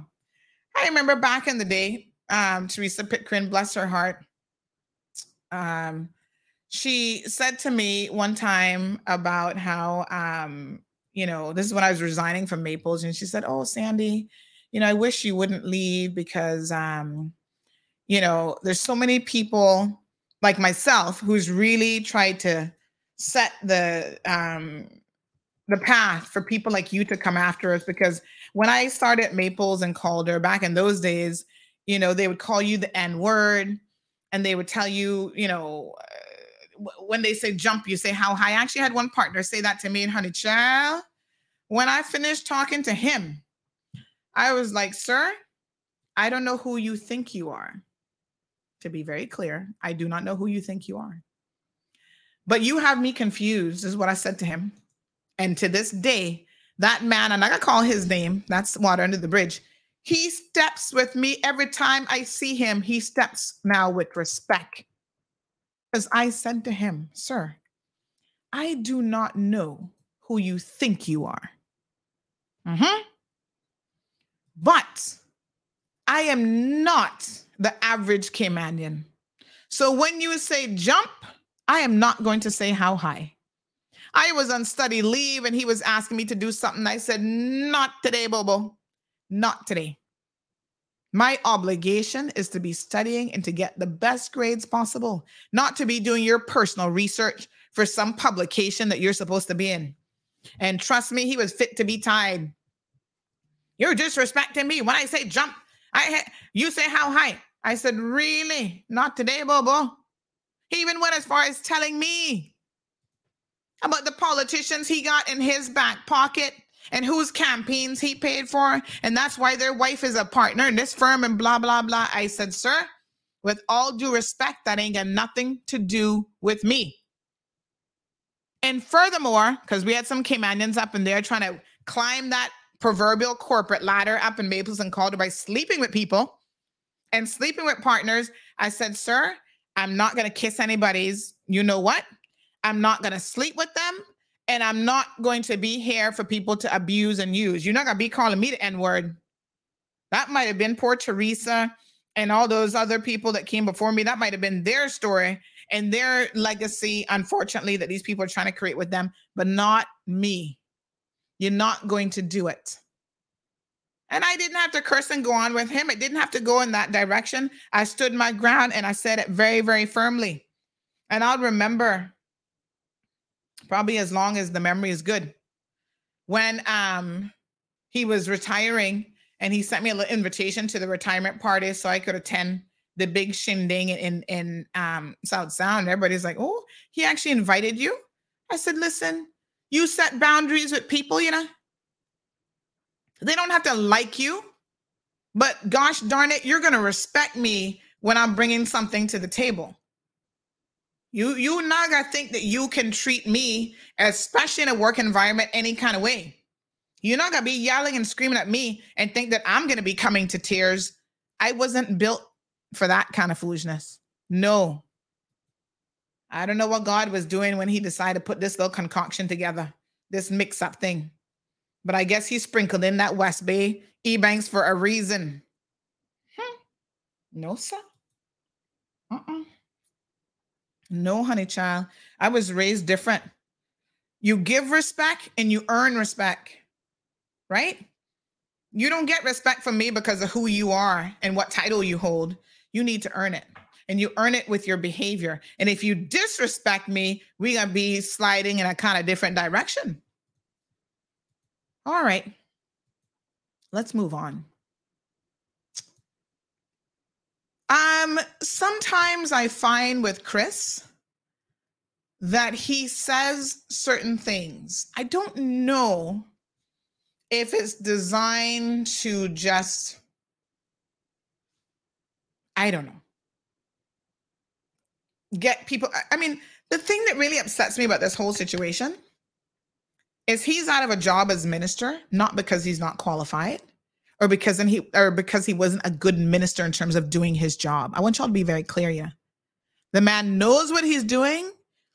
He understands finance and he was doing a good job. That part of it. It's all the other stuff. Having no control over your mouth can also be a very dangerous thing. So even yesterday, after all of this went down and he's leaving the building, you know what he did? And I don't know. I mean, I think they could have handled it a little bit differently. I don't know how civil servants, uh, maybe they don't have enough experience with this. But don't allow this man to contaminate the rest of the civil service. So when he was leaving, oh, the premier is corrupt. The premier is corrupt. Y'all got soon find out. He's a corrupt man. And I want to go back again to his statement that he made. Yeah. This statement, which was sent out to everybody in Cayman. He talks about their differences that are material to us working together. I soon come and tell you what another one of them is here in a second.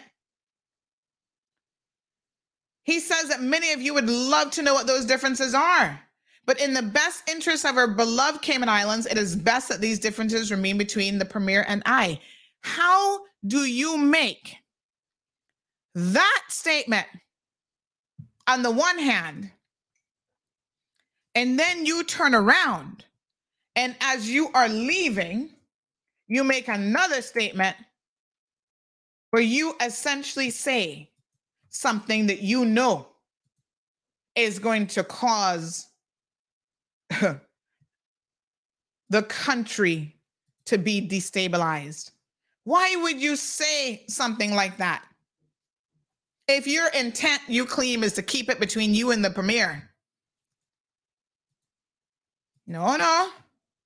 Let us now pick sense from nonsense. You guys know the saying that it is better to reign in hell than to serve in heaven? Y'all have heard this statement before? Folks, there are some people who will burn down Rome. They're going to drop a bomb as they're walking out the door because they didn't get their way.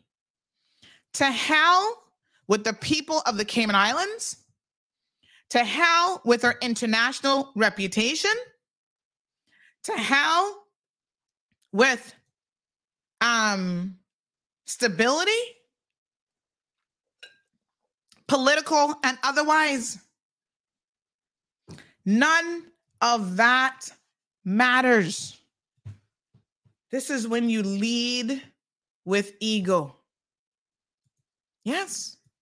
Even yesterday as this was going down we had Kenneth Bryan talking about he wants to be deputy premier, and because he wasn't considered for the position, him and Jay and Chris are gonna basically pull this party down and pull this this it's not a party, but you know, PACT government, whatever, pull this administration apart. Listen to me and listen to me ever so carefully. We did not elect you for you to be about yourself about your position, about your title, about your salary. Hmm? I personally, as a voter and constituent in this country, have no time for this kind of foolishness. And you step out of line, you'll be told about yourself because you're doing it for all of the wrong reasons. Who cares? if you're not deputy premier. I don't even know why you really think you're qualified for the job because you're not, to be very, very clear. Okay? But again, that's about self. You're not qualified and you want to be deputy premier. And if you don't get it, then you're going to burn Rome down. You heard what I just said? Better to reign in hell than to serve in heaven. That is the philosophy of a lot of these egotistical maniacs that we have elected to public office. Some of the women will not be excluded in that general description. Hmm? Kathy, I'm speaking to you. I know you all up in your feelings, you're all upset. And you and I, well, I don't know if we're gonna be able to move past it, honey chill. Because you can't be honest to the people of Cayman Islands, and you know me, I ain't not got no time for you. You understand? People, get it together now. Good morning, caller. Yes, good morning. Yes, sir.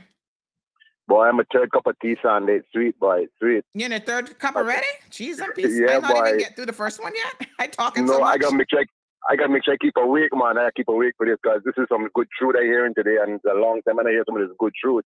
Mhm. Because one thing you just said that picked me to call is like, um, when you say that Kenneth fighting or they're fighting for the deputy premier seat. Mhm.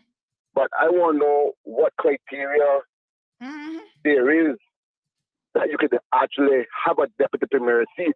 Mm. It should be like a doctorate degree. You have to go to school and acquire certain accolades before you can even reach there. Yeah. Half of them don't have no degree to what they speak to. So they deserve no place in parliament. For me, that's why I don't vote. Because half of them is um, not too educated to be holding a post. Mm-hmm. So I don't see them to have no future thought to say, well, pushing the country forward. Mm-hmm. Know what I mean? So that's my say still. I, I, I just Yeah. want to listen to the rest. I, I, I, want, I want to go my forward cop. Yeah. All right, honey. I appreciate it. I appreciate it. Thanks, my dear. And you know, um, Cayman politics being what it is, we've seen people who don't even have a high school education running this country. And at some point, we're going to have to come to a moment where we have to accept that we need to change that. Right? Now, get don't get me wrong, you know, don't get it twisted. You can be an educated fool. So you can have an education and still not be about the people's business. But at the same time, There should be some basic requirements. If you're interested in running for politics, you go out there and you do what you need to do, both community wise and your education. Bring something to the table. Because in this day and age, the issues that we were facing in the 1970s and 80s might have been less complex. We're on a world stage now. FATF, FACTA, this, that, they all coming after us. And you have to understand a lot in order to be a minister. You're not just a community worker when you're elected to public office. You understand? It requires more than that. And perhaps that is why I'm so disappointed in this whole situation with Chris, is because Chris has that. But this is an example of where you can have it on this end, but then you're lacking in the personality department and the professionalism department. You're bringing all this other stuff, and it's still not gonna work. Although you're educated, you see the problem? It takes more than just an education. You have got to have the right mindset and the right heart. And it's a combination of all of those things into one. You could be the most educated person in the world. But if you don't know how to deal with people, if you cannot respect people, if you don't know how to speak to people in your capacity as a deputy premier of this country, you believed wrongfully, erroneously, that Wayne Panton was going to sit back for four years and let you wreak havoc on everybody that came in your path, and he was going to do nothing about it. And I have to question why Chris Saunders actually thought that that was going to be the case. Wayne Panton's leadership style might be a little bit too soft for some of these people that he's dealing with. But he's doing it in the name of diplomacy, Wayne Panton. Listen, now I'm not saying to to turn like um how you was under the PPM government or become a Chris Saunders, but maybe your approach needs to be a little bit firmer with these guys because they're not getting the memo. They are trying you, and they're trying the good patience of the people of the Cayman Islands, and it is wrong. We're no fools and we have had it. We're no longer going to put up with it. So listen now. I told y'all that sometimes Chris isn't honest, and that's the God's truth. Ay, ay, ay. And he will say things, I don't know if it's just to get attention or be inflammatory or what the situation is. But you he will say things I don't know what the reason is, but that are not true. They have no merit to it. Uh meant to get people's emotions going in a particular direction. I don't really know. But one of the things that he said to multiple high ranking officials, and I'm not talking about politicians, is he made an accusation against the DART organization. Listen very carefully now to this part of the story. Top up your coffee and your tea because we can't skip a beat now because I need to break it down and explain this because this is critical to what transpired yesterday. And the whole time, I want you to keep in mind that for some people, their philosophy will be that it's better to reign in hell. They're going to wreak havoc on the entire country than to serve in heaven. Elected officials, you are there to serve the people of the Cayman Islands. You start to get out of hand when you think your shit don't stink. Hmm? And you can do whatever it is that you want, and no one will hold you accountable. You will be held accountable.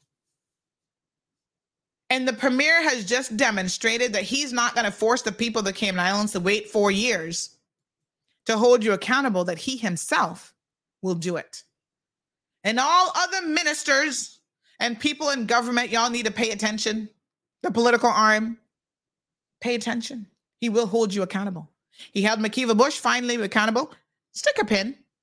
Did y'all see that picture yesterday with McKeeva Bush going to court with the um what I what I like to call the um the um Harvey Weinstein roller, the pusher thing, talking about um I, I guess he claiming he can barely walk. What kind of stunt is this? Did y'all see that picture? Shout out to the Compass. They're the one who's who took it. I was like, what? McKeeva Bush walking with a walker now? Did y'all see this? What kind of foolishness is this? You're not getting no sympathy from the courts because you're walking with a walker, you know? You sit there. Huh. You don't know the court system. They gave you your chance already, Bobo. And you the one who messed it up. So don't don't come in there with no walker looking sympathy from nobody. To think, oh, you sick and they're not gonna send you jail. Look this. That's Harvey Weinstein on the top, and that's McKeeva Bush on the bottom, rolling into court yesterday.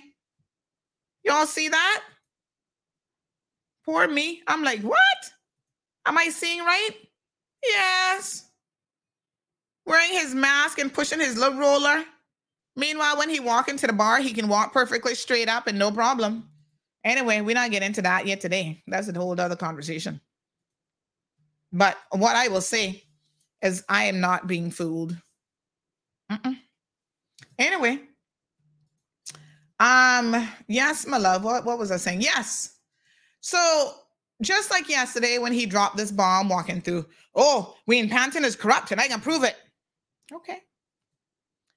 He also has back in 2021, 2022 gone around because he does not I'm going to tell you what the streets are saying. This regen project, y'all know what this regen project is, right? So this is a project now with the DART organization and the dump and um trying to finally get this going. It's been multiple administrations. Uh, you can go to regen.ky.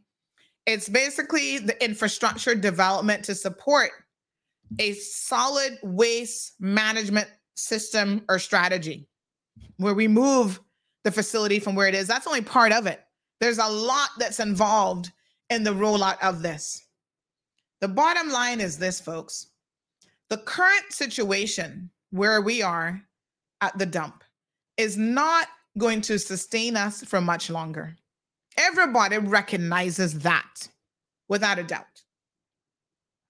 Okay?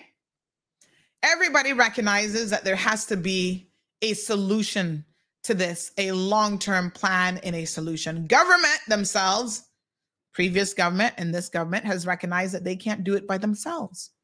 This has to be a public private partnership. Now, who can help them? Well, they can bring in all kind of experts from overseas. The DART organization has stepped forward with their team of experts and money, because it takes money to do this stuff. And they have said, we can get it done. They've been negotiating, going back and forth, how it's going to work out, all the details. They've signed an agreement already with the previous administration under the PPM government. There has been little forward movement on this. It appears that Chris Saunders is not in favor of the Regen project and he wants the whole thing, all the years of negotiations and back and forth and yada yada. He wants it scrapped completely. Understand this because this is a big, we're now at the stake on our plate. This is a stake. Okay? He wants it scrapped because he's of the opinion that people like Walling Whitaker and Mario Rankin can do it just as well as the DART organization and all the experts that they're going to br- be bringing in. Now, listen to me. Let me be as clear as I possibly can on this. The magnitude of what we're talking about here of what needs to be done for us to get this right. There is no Mario Rankin in the world and no Walling Whitaker in the world that has the resources, the connections, the expertise, none of that to bring this to fruition. And I'm not trying to talk down on our people. We have to understand our limitations. This is not part of your friend circle where you need to be helping out your friends, get them a government contract. This isn't just strap metal contract post Ivan. This is a very complex, multi hundreds and hundreds of millions of dollar project. Be very, very clear in what I'm saying. No one has the expertise on this island to take this project on. The experience just isn't here. That doesn't mean now that it's not possible, right? For them to have a part in it. But now I know I'm going to ruffle some feathers here this morning. When you want to get people involved and give them a part of something, you better start looking at their track record, huh? Look at their performance and their previous deliverables. Right. What am I talking about? Well, let's talk about Mario Rankin for just a split second. Mario um, post Ivan was in charge of this um, whole cleanup, island cleanup, collecting the scrap meddling, whatever. That project does not make you an expert now on all things waste management and so on.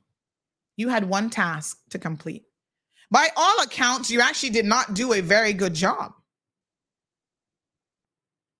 I'm just telling the truth.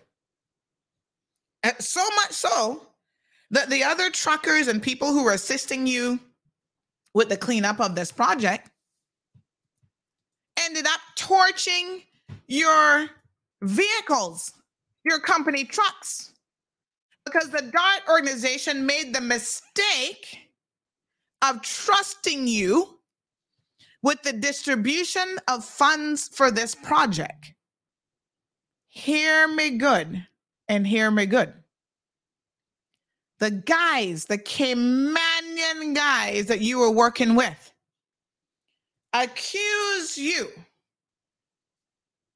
of pocketing their money. Because DART said, listen, we'll give you all the work, but we're not into no 50 million um, independent contractors. Get together as an association, put one person in the lead. Guess who stepped forward? Mario Rankin, of course.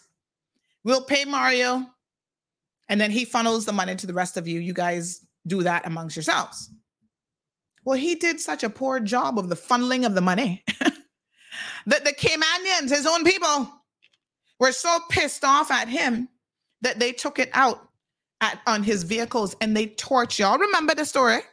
CMR wasn't around then, so maybe he didn't get all the details, but they torched his trucks. Why were they torched?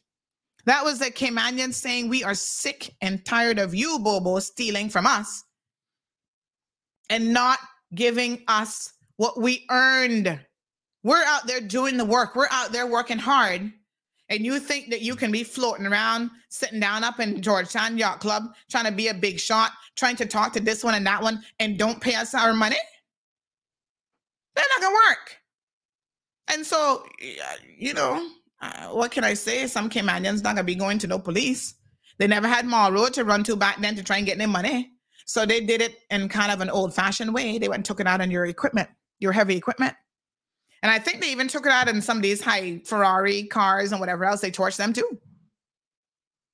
He got the memo. And they tell him straight up, we'll come and break your legs. You better pay up. Street justice. Hmm. These guys work too hard and making sacrifices, and it's not easy getting in the heavy equipment and waste removal business. It takes a lot of resources and money. And so they weren't playing with Mario.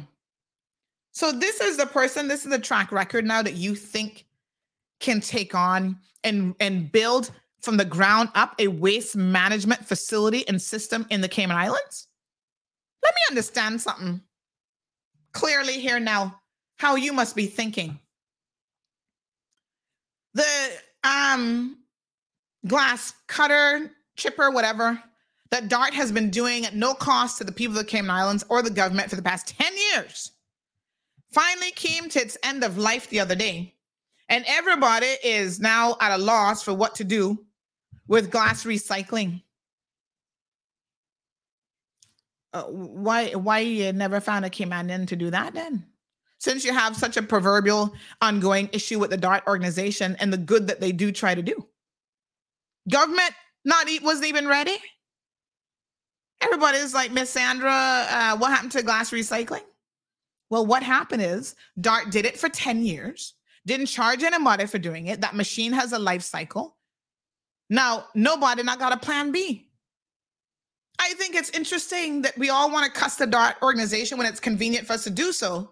But when they're doing good in the community, you don't recognize the good, you don't appreciate the good. And if you're Chris Saunders, you go one step further. You levy an accusation against the DART organization about this regen program because you want your friend Walling Whitaker and others, Mario and others to come in and get a contract. So you want a contract that has been years in the making to be scrapped and put in the recycle bin, shredded and chopped up because you believe, oh, this is another example of the white man getting the opportunity your Caymanians would have to get a piece of the pie. This is the part that I find so shocking and absolutely unbelievable. But you don't burn down Rome to give opportunities to one or two people, especially when they have no track record in this area. And people could easily argue, at least in the case of Mario, that he has a anti-track record. He has underperformed, not performed, not perform, no, no performance. What on earth is wrong with you as a politician? So, what Chris did is he went and made an allegation. People, listen to me. Listen, listen to what I'm going to tell you now. Put the coffee down and get closer to the radio.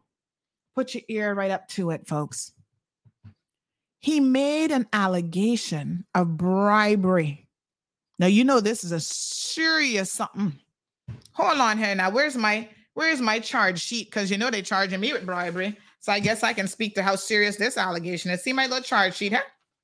I'm in court next week on the 28th of March at 10 a.m. So you're not gonna leave the show early that day. Because in a civil proceeding, so you see it, huh? Hmm. Where I was negotiating, y'all can see all the information right now where I was negotiating on the instructions of the judge, by the way, trying to settle a civil matter. Right? They're going to claim that I was trying to bribe the man with a no prejudice email. The accusation of bribery is very serious. I couldn't even tell you how insulted I am for somebody to claim that I trying to bribe somebody. I'm like, what? Perverting the course of justice? Y'all must be crazy. But it's very serious. So I, I, gotta get myself a good lawyer this time. I can't take no chances with like that bad one I had last time. This is a very serious allegation. And you don't use the word bribery lightly. You don't throw this around. For you to say that the DART organization or anybody in the DART organization has tried to bribe you, and you don't just say that to some lackey in the street. You are saying it to the head of the Anti Corruption Commission. Wow. Where, where is my bomb? That's like a double bomb. Yeah.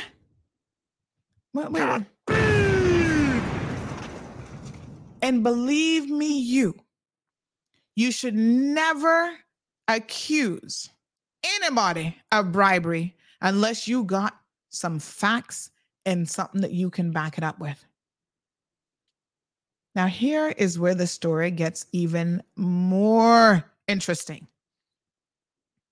Because you see, don't jump to conclusions now because you believe, well, Dart got money, you know. He got money, so he can do anything with his money. Well, yes, these people have money without a doubt. But they also have a reputation and a track record for trying to get things right, even when y'all don't agree with the outcome or you don't like it or that they've gotten approval. These people really cross their T's and dot their I's. They have lawyers, they have project managers, they have experts at all levels. So when Chris Saunders is going on telling people that members of DART organization is trying to bribe him, ask yourself, why would they do that, first of all? And how exactly would this benefit them? They already have a signed contract. What is this government going to do since they already have a signed contract? You're going to renege on that contract that was signed by the progressives? Try it. Because you're going to have a problem that you're going to need some serious KCs for. You better, you better go hire all the KCs in the UK. The courts do not like uncertainty. They don't like parties that sign a contract, even if it is government, and then renege on that contract. Put your minds back to the Blue Water situation. When that was pulled from Randy Merren, Chris Saunders had not a legal leg to stand on. You don't issue someone a purchase order or a contract or enter into an agreement with them to say that you are going to pay this and you're agreeing to this, and then turn around and change your mind for some frivolous reason. That is why Randy Merren lawyered up real quick. This was a multi million dollar contract. And the worst part about it is Randy Merren had already exerted funds. Now, let me read this comment about Randy Merren. I'm going to tell you all exactly what I think about this situation. Listen, to be very clear, Randy Merren over the years has had his issues with me. One time he was cussing me. Oh, Sandy, you don't like me, whatever. I remember running into Randy with a mutual friend. Randy didn't want to come sit down at the at the table to have a drink. I don't drink, y'all know I don't drink, but I was sitting there sipping my little Coke. By the way, I'm trying to give out them Pepsis now too. And uh, he's like, the person said, Oh, Randy said that you don't like him. I'm like, Me? I don't like Randy? Where where Randy get this from? I said I thought Randy didn't like me. It was his his talk show people. He was saying, "Oh, don't invite Sandy in the talk show and this and that because they had an axe to grind at me." But you see, I'm not business about that, you know, because I keep telling y'all I'm not looking for no friends. I don't need any friends. So at some point in life, you don't really care who like you from who don't like you. But people come full circle. So I said, "Call Randy over." Randy come over. Oh, Sandy, you upset with me? I said, Randy, I honestly don't know what you're talking about. You know, I don't have no problems with you. You're a Caymanian. What's the problem? Now, let me be clear. I might call out your behavior, and that's why I want to read this because it's a very good message. Yes, I've called out Randy's brother, who I do not know from the man in the moon, but everybody know that his brother was a drug dealer and money laundering. So here's this comment now. Listen up. This is a good, this is a good comment. Man, I got no problems with this. This person says, we were talking about Randy Merren earlier. They said Randy is a crook. he and his brother involved in drug dealing and money laundering, and there's no way that that have could have occurred without his involvement. He just wasn't charged because, of course, his brother didn't talk and he wasn't arrested in the US and he's never paid his ICT fees, owes the government a lot of money with his C3 operation. Randy's also John Felder's business partner, FYI, has been for many years. The company he and Felder ran defrauded people, as you know, and if he was anyone else, he would be in jail by now. So let me address this. I know Randy Merren is not the topic of today's discussion, but let me address some of this. Randy Merren's brother, yes, went to jail. No two ways about it. Y'all know how I stand on that. I believe He got a hero's welcome. Y'all know that I did not agree with that because I said it at the time that it happened. If he was any other Caymanian, y'all would not have been applauding him coming off that plane and he would not have gone into a new job in the family business. But this is what position and prestige does get you. Even when you are a crook, even when you're a criminal, the man has paid his dues. But let's be honest, he came back to hero's welcome and I never agreed with it. And I stand before you today saying that even today, those comments that I made then, then remain very much true.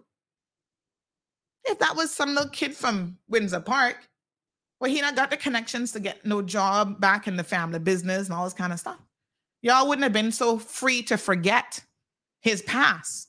So, yes, we as Caymanians, as people, tend to do that. I cannot say anything about Randy being a crook. Uh, this person is of the opinion that his brother could not have done all of that without his knowledge. Well, I also know that the brother and others allegedly were stealing from the family business. And when it came to Randy's attention, allegedly, he let it slide and didn't call the police. Everybody else would have had the police called on them without a doubt. Yes, that happens. When you got a crook in the family, well, it taints everybody, I suppose. Randy hasn't been paying his fees with C3. Well, that's a matter of public record. Anybody can go and FOI that. That's also a true statement. Y'all know when Cayman 27 went belly up, Randy was trying to finagle the government into saving, saving Cayman 27, and they didn't do so. I agreed with the government of the day's decision. And I say to you that a large portion of what happened with that was actually Randy's fault because he purchased a business that was going to fail no matter what he did. Cayman 27 was never profitable. And he had some pie in the sky idea about how he was going to make it profitable. But what it required happening is that other people paid him for his local content, and that never happened. You take a risk in business, you get it wrong, you lose. It is what it is. So the shutdown of Cayman 27 is firmly on Randy's shoulders. I'm not blaming nobody else for that.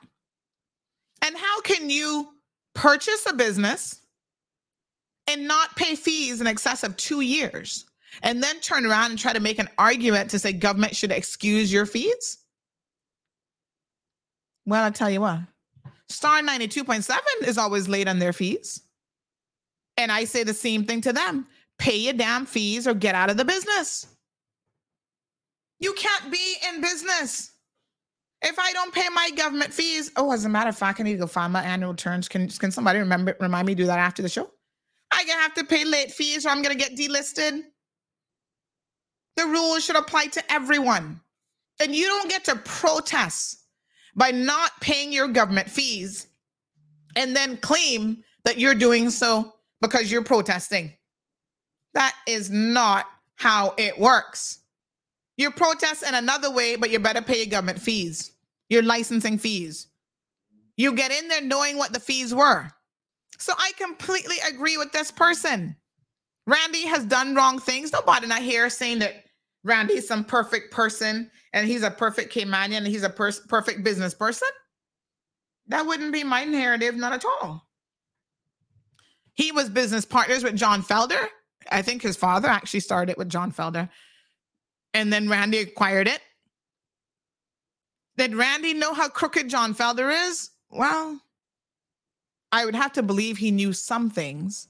But I also believe that Randy is one of those people that can turn a blind eye and just, oh, yeah, just let him run the business until things really start to hit the fan. And then you realize exactly how crooked John Felder is. So I think as things became more apparent to Randy when he started to have a more hands-on approach with the business, that's when he started to ask questions. And the relationship between him and John Felder eventually came to an end. John Felder tried to sell shares in a company where Randy was the majority shareholder and he didn't even have the shares to sell.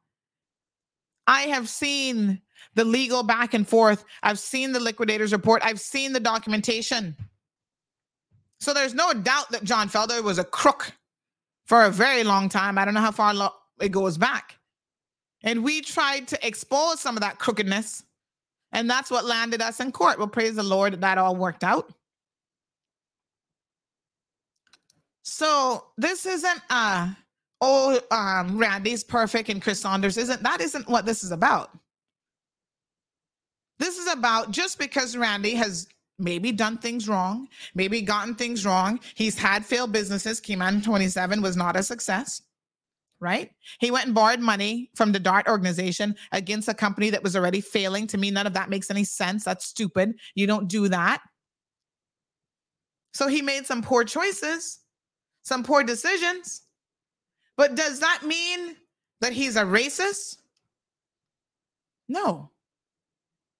Does that mean that I should go around saying that because he's white and he has money and he's a business owner, that he's a racist? No. Does that mean that in this particular situation with Blue Water, that he didn't get it right? No.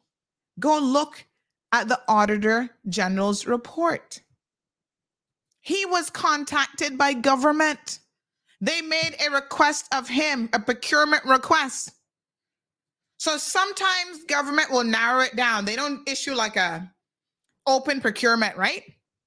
They'll say, listen, we know that there are only so many people on this island that can deliver this type of service, and they'll come to you specifically. I've had it happen to me before with media. Can you please provide us an RF um, oh god, uh, RFP and an RFQ.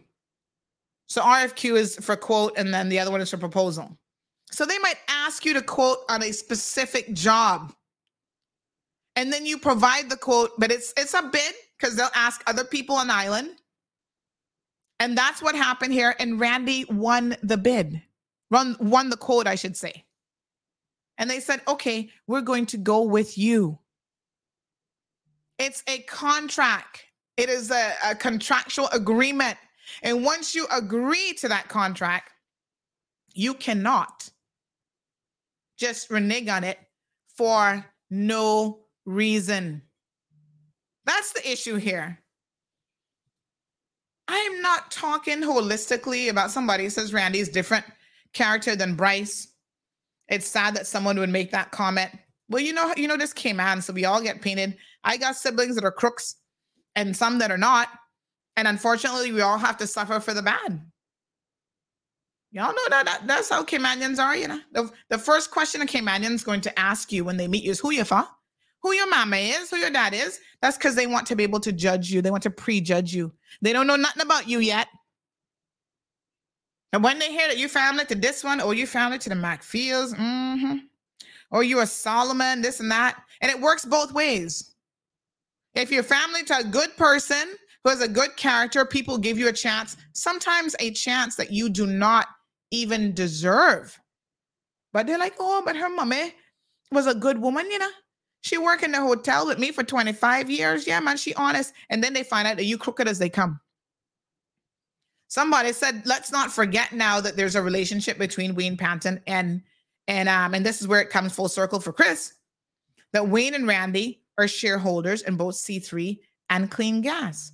Yes, absolutely. Now, Wayne Panton is not involved, although he's a shareholder, he's not involved in the runnings of C3. So I don't know how much he knows about what's going on over there. And maybe this uh, again is where some of the bad blood comes in.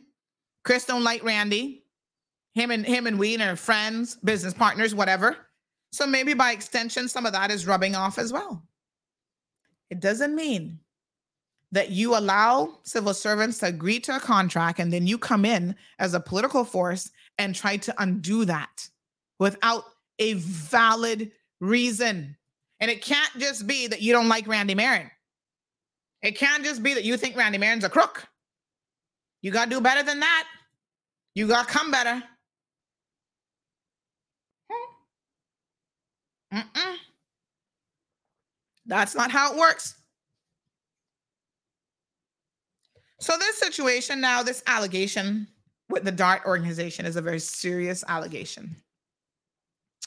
I'm a bit surprised that somebody could make an allegation like that without understanding what the fallout of that would be, especially if you say it to the head of the anti corruption unit. Because guess what? You said it. Now they have to carry out an investigation. And with them carrying out an investigation, you have to provide a statement. You said they tried to bribe you. What do you mean by that? Provide a statement and provide why you would say that and what's the evidence and blah, blah, blah. Here's the problem he said it and then refused to assist in the investigation. How can you be a minister of government? Right? An MP that is all about transparency, accountability, and all this kind of stuff. And you make you drop a bomb. The DART organization has tried to bribe you in relation to this regen project the anti corruption unit begins an investigation. You are the complainant. And then you do nothing to support that investigation? How can that be possible? Hmm? Something is wrong here for Chris to have made such a statement lightly and not understand the full implications of it. You cannot make such serious allegations and not be prepared to back it up, especially to the people you made it to. So, what we know is that an investigation was launched on the basis of statements solely made by Christopher Saunders. Hmm? And he then refused to provide a shred of evidence. And there are people who will say to you, he refused to provide a shred of evidence because there is none. This is just another, you know, you just rat tat tat tat tat off at the mouth. Oh, this person an idiot. This person prejudice. I tried to. They tried to bribe me. You know? What the hell? And the investigation has been closed. So what went down yesterday? The governor's office was like, we cannot have a minister of government going out there making serious allegations against people, allegations of criminal activity. false accusations, unwilling to ex to you know you say it, you you you're bold enough to say it, but then unwilling to assist in the investigative and prosecutorial if something had come to that. You are the deputy governor of this country. You have responsibilities. And none of that happened. And you think the governor is going to allow you to continue to sit in a leadership position in this country? You have got to be out of your mind. Oh, no, no, honey child. It can't go so. You have to be careful. Mm, mm, mm.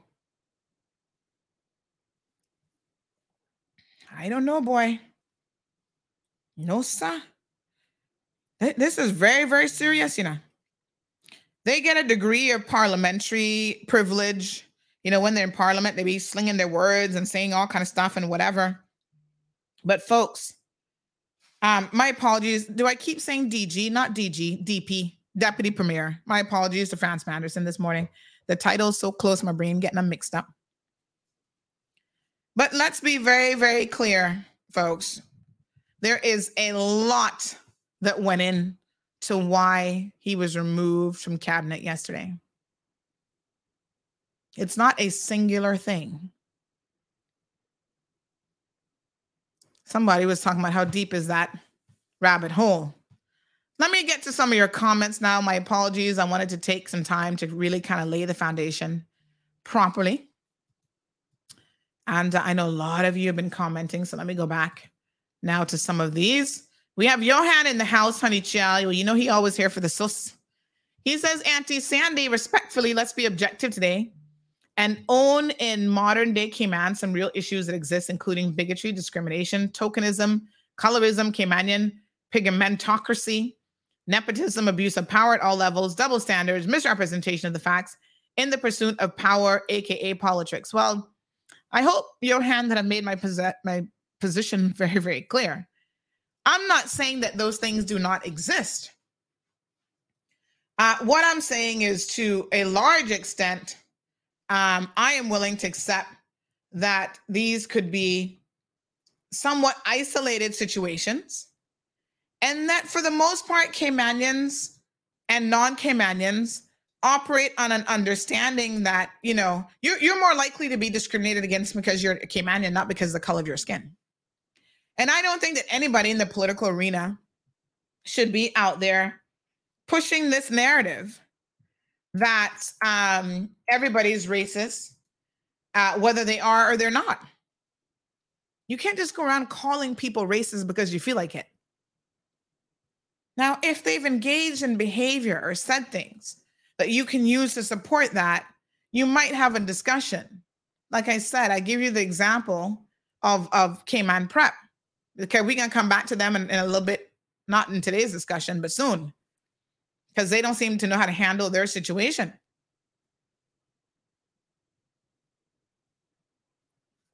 Johan goes on to say politicians at every level, even in political parties all over the world, have disagreements and some are made public and have personality clashes. Well, yes, there's nothing spectacular about that.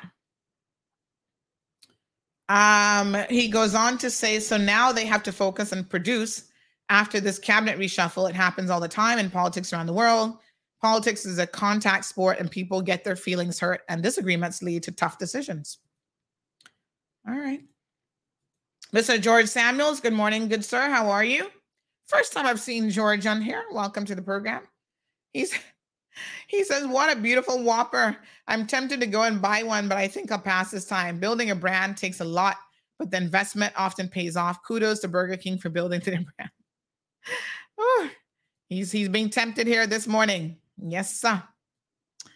Um, but welcome, welcome, welcome, George. Johan again in the comment section. People fear you. That's why you don't. What? That's why you don't really challenged. What the hell does that mean? I, I uh re- rewrite that, Johan. That one don't make no grammatical sense. Yeah, me confused. Um, Anthony, good morning, Anthony. He says, if you tell me Chris Saunders is Jamaican, that's why he vexed. Low key, I get it. we all know Caymanians don't like Jamaicans, especially the old timers. Um, you know, Anthony, I don't even want to kind of go down that rabbit hole because that one's pretty deep. But um, I don't even think that that's the case. I think Caymanians have a love-hate relationship with Jamaicans, and it is um, uh, it's too complex for me to digest today. I I I, I can't even go there. Um, I feel like I yeah. That's that's not for today. What I would say is, um, you know, I've said to you all what people have um, expressed in terms of concerns with Chris um, and voting for him, and yet people still gave him a chance. I want to be very, very careful and make sure y'all understand that people still gave Chris a chance people still said we believe that he is for the average person, whether you're Jamaican, Caymanian, or whatever. So let's vote him in and give him an opportunity.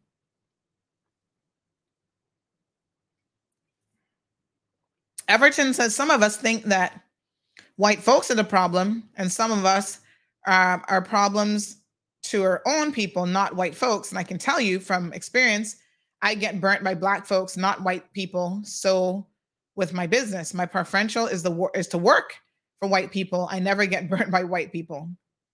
Um, and again, for me, you know, anybody has the potential to uh, be a good business person or not. And sometimes it's ironic, as Everton has said, that it ends up being your own people. They're the ones who are hurting you. And the other people gave you an opportunity that you might have been unfairly judging. Miss Charlene, good morning. She says Wayne Panton is a humble, intellectual, kind hearted Caymanian that has always had his country's interests at heart. And that's why they discriminate and stigmatize against him, my personal opinion. Um, and again, folks, you know, everyone is certainly entitled uh, to their own opinion. And, and you you take people um, how you find them, to be quite honest right? And I, you know, if that's how you find Mr. Panton, then I gave some examples of why a lot of people would find him to be a very humble person. It does not mean that, like all of us, he might not have that ego that sometimes raises its ugly head. And quite frankly, this is why you have um, procedures in place legally when it comes to the political arm that no matter how out of hand politicians want to get, you're always you're always able to check them so the people can check them and put them back in place. That code of conduct is important for more reasons than one. We have some constitutional protections and provisions in place. But sometimes the constitutional provisions just are not enough. Christopher, good morning, sir. Says, What is color of one's skin? Haven't the graveyard taught us that we are dust. Give me education, love, respect, and intelligence over color. Live on black, white, yellow, or brown. Live on black, white, yellow, brown. Yes. Uh, Joy Thompson, sorry, Jade Thompson says Chris thought he was untouchable. Nobody, nobody's untouchable. Curtis in the house. Good morning, Curtis from the BRAC. Big shout out to our BRAC listeners. Thank you says that Chris is not the only one that carries on at the airport. Ask FAD security about how a minister went on in the BRAC last Saturday when he had to remove his shoes while the governor was taking his off. So, of course, Curtis is talking about the minister of transport, no longer transport, but tourism, and the Port Authority, Kenneth Bryan. I only know that that's who Curtis is talking about because he posted it on his social media page and I saw it. Um, Again, folks, I warn all MPs and people in a certain position, we are all subjected to the same laws in this country. And so, listen, do I enjoy going through security? No. I, I despise it when I travel. I'm a germaphobe. I don't like to take off my shoes. Um, first of all, I can't wear I can't walk barefoot even in my own house. So if you ever come to my house, you know I have house slippers multiple pairs that I wear inside because I'm not supposed to, it's doctor's orders. I can't walk barefoot. Um, I don't walk barefoot in the airport because I think it's disgusting. Nobody ever cleans that carpet. So I travel with my little blue boot, uh, bo- booties, you know, the ones that they wear in the surgical ward. I have bought them by the pound and I pack them in my travel bag. And when I travel, I take them out and I put them on my feet and I walk through security. When I come out, I take them off and I throw it in the garbage. Because your your carpet full of germs that nobody's properly cleaning, because 24-7 that airport is open. And I don't want your germs on my shoe, my shoes or my feet or whatever. But I still go through security. Even if I do so begrudgingly, I, the people are just doing their jobs. They pull me aside, miss, we found some liquid in here. I'm like, oh, damn it. I forgot to take out my water bottle. Now they got to out my brand new water bottle. That happened to me the other day, and I was like, oh, they're like, oh, you can go all the way back out. I said, forget it. I mean, not got no time for that. Yes, so today. I don't know. Curtis said he saw the minister going on away about taking off his shoes. Ministers and MPs, please be aware that everybody is watching you, even when you think they are not watching you. Yes, and your attitude. Maybe, maybe the minister had a rough day and he was taking it out on the wrong people, and it wasn't really even about the shoes. I don't know. The point is, people are watching you. You signed up for this. So when you sign up for this, be mindful of your behavior. I've said it before to these MPs. Sometimes people are purposely trying to set you up. And if you don't get that by now, Trace will come out of politics now. You're not ready. You understand? You have to be prepared to live with transparency. Miss Anne says the premier ignored a lot of disrespectful behavior. El Rey, we read that comment before. Thank you. Siobhan says, unfortunately, when most people get into certain positions of power, ego and power, etc., go to their heads and they change. Well, I think that what it does is it brings out what has always been inside of you, which I think all human beings have these different elements to them. So it's possible. You just got to check yourself. And if you don't check yourself, the people will check you. Miss Dorothy says belly full this morning. Yes, sir. The cow card swinging today, says Cameron. What hot mess. Johan says public malfeasance, incompetence, and failing to carry out their duties bans policy directives. That was a question.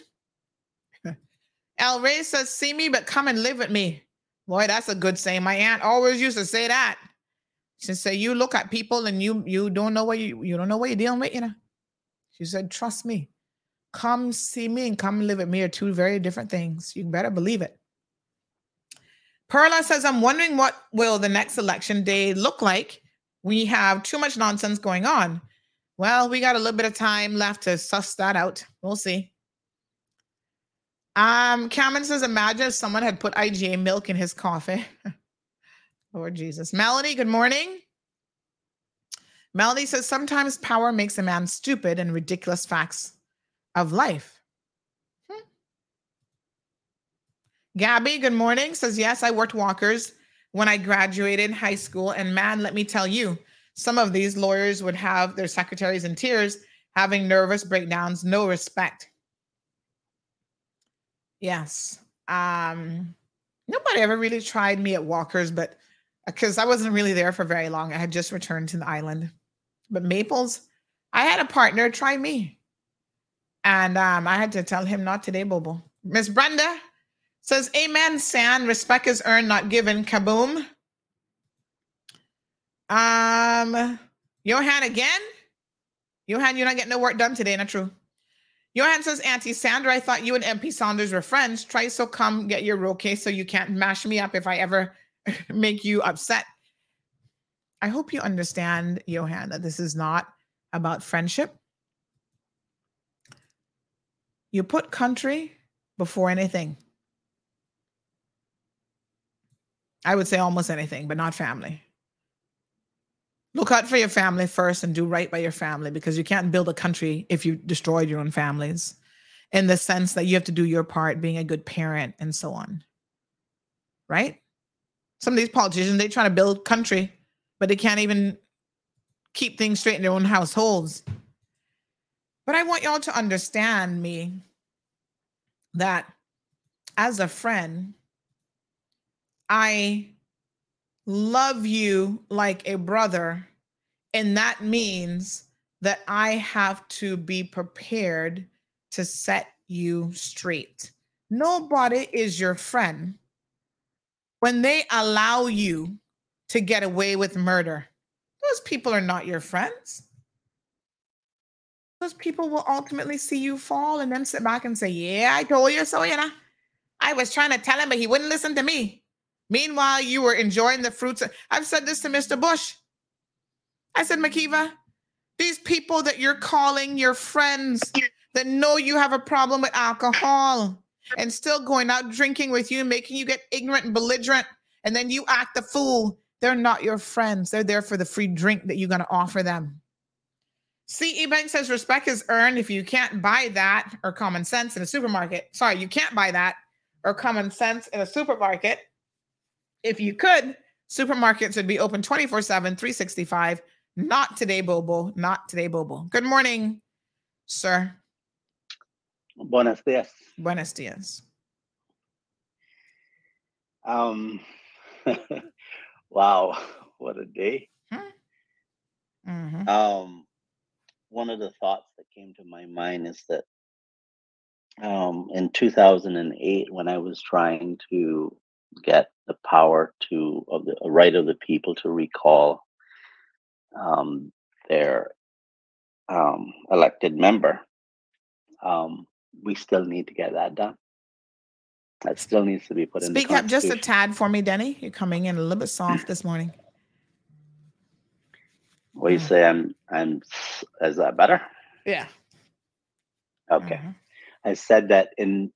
Uh, we still need to get the uh, right of the people to recall their MP put into the uh, Constitution order Mhm. because the next time it might be worse, Mm. and we need to have the power to do something about it.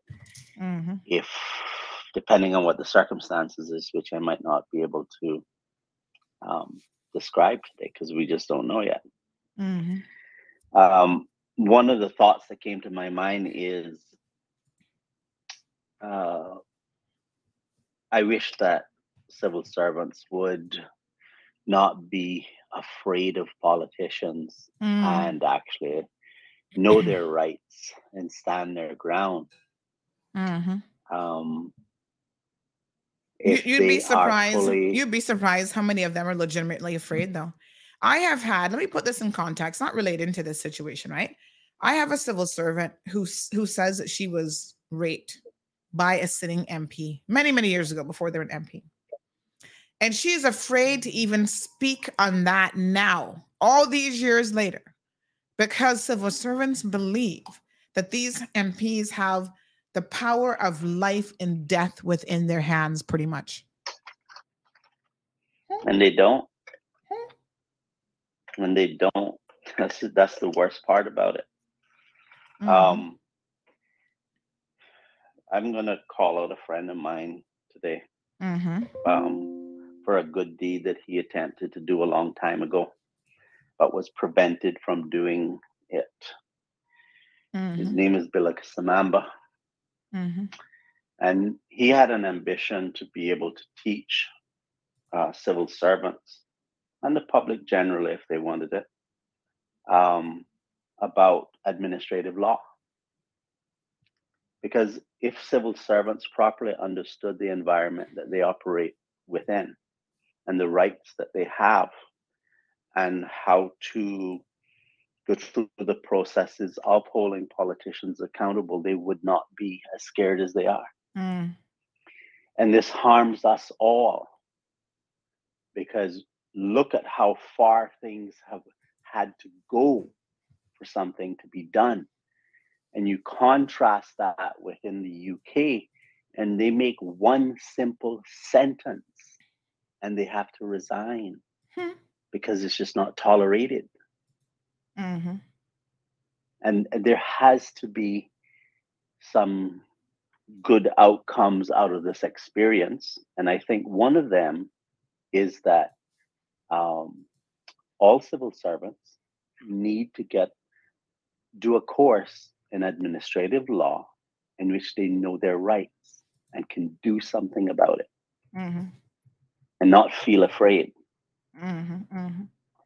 Um, the other thing is that I, I, I really didn't like a press briefing in Mhm. which the press was not allowed to ask Mhm. questions Mhm. Yep. over this is a serious matter this is not oh we have a disagreement about what color the wall is painted Mhm. okay and the public should have been able to get an insight into this Mhm. from the government in their own words via the, the, the media. Mm. Them all they needed to do if instead of having that press briefing yesterday is to put a picture along with their press briefing and that would have been it. But I'm not recommending that. I'm just saying that's what it amounted to. Mhm. Um, the, the press should have been able to ask questions. And if we want to be taken seriously as a country that's with good governance, and I heard you say that the governor didn't want this information re- revealed. I don't think it's good governance that this not be revealed. Well, to, to be clear, the information he didn't want revealed is how he was being personally attacked by the deputy premier on several occasions. In I know, yeah, yeah, okay, yeah. I know, I understand that. I'm just saying that I, I hear that, but uh, I don't think that's good governance. I'm just disagreeing with what is good governance. Mm-hmm. We should know because because if it is allowed to fester for periods of time longer than it ought to, what's the probability that it will get better? Mm-hmm. Not in that's this is not in our interest.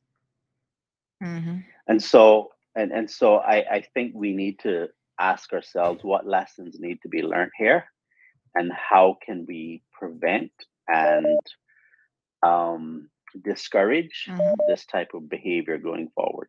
Thank you, caller. Appreciate it. I think I, I one, no one one more thing. Uh, one more thing.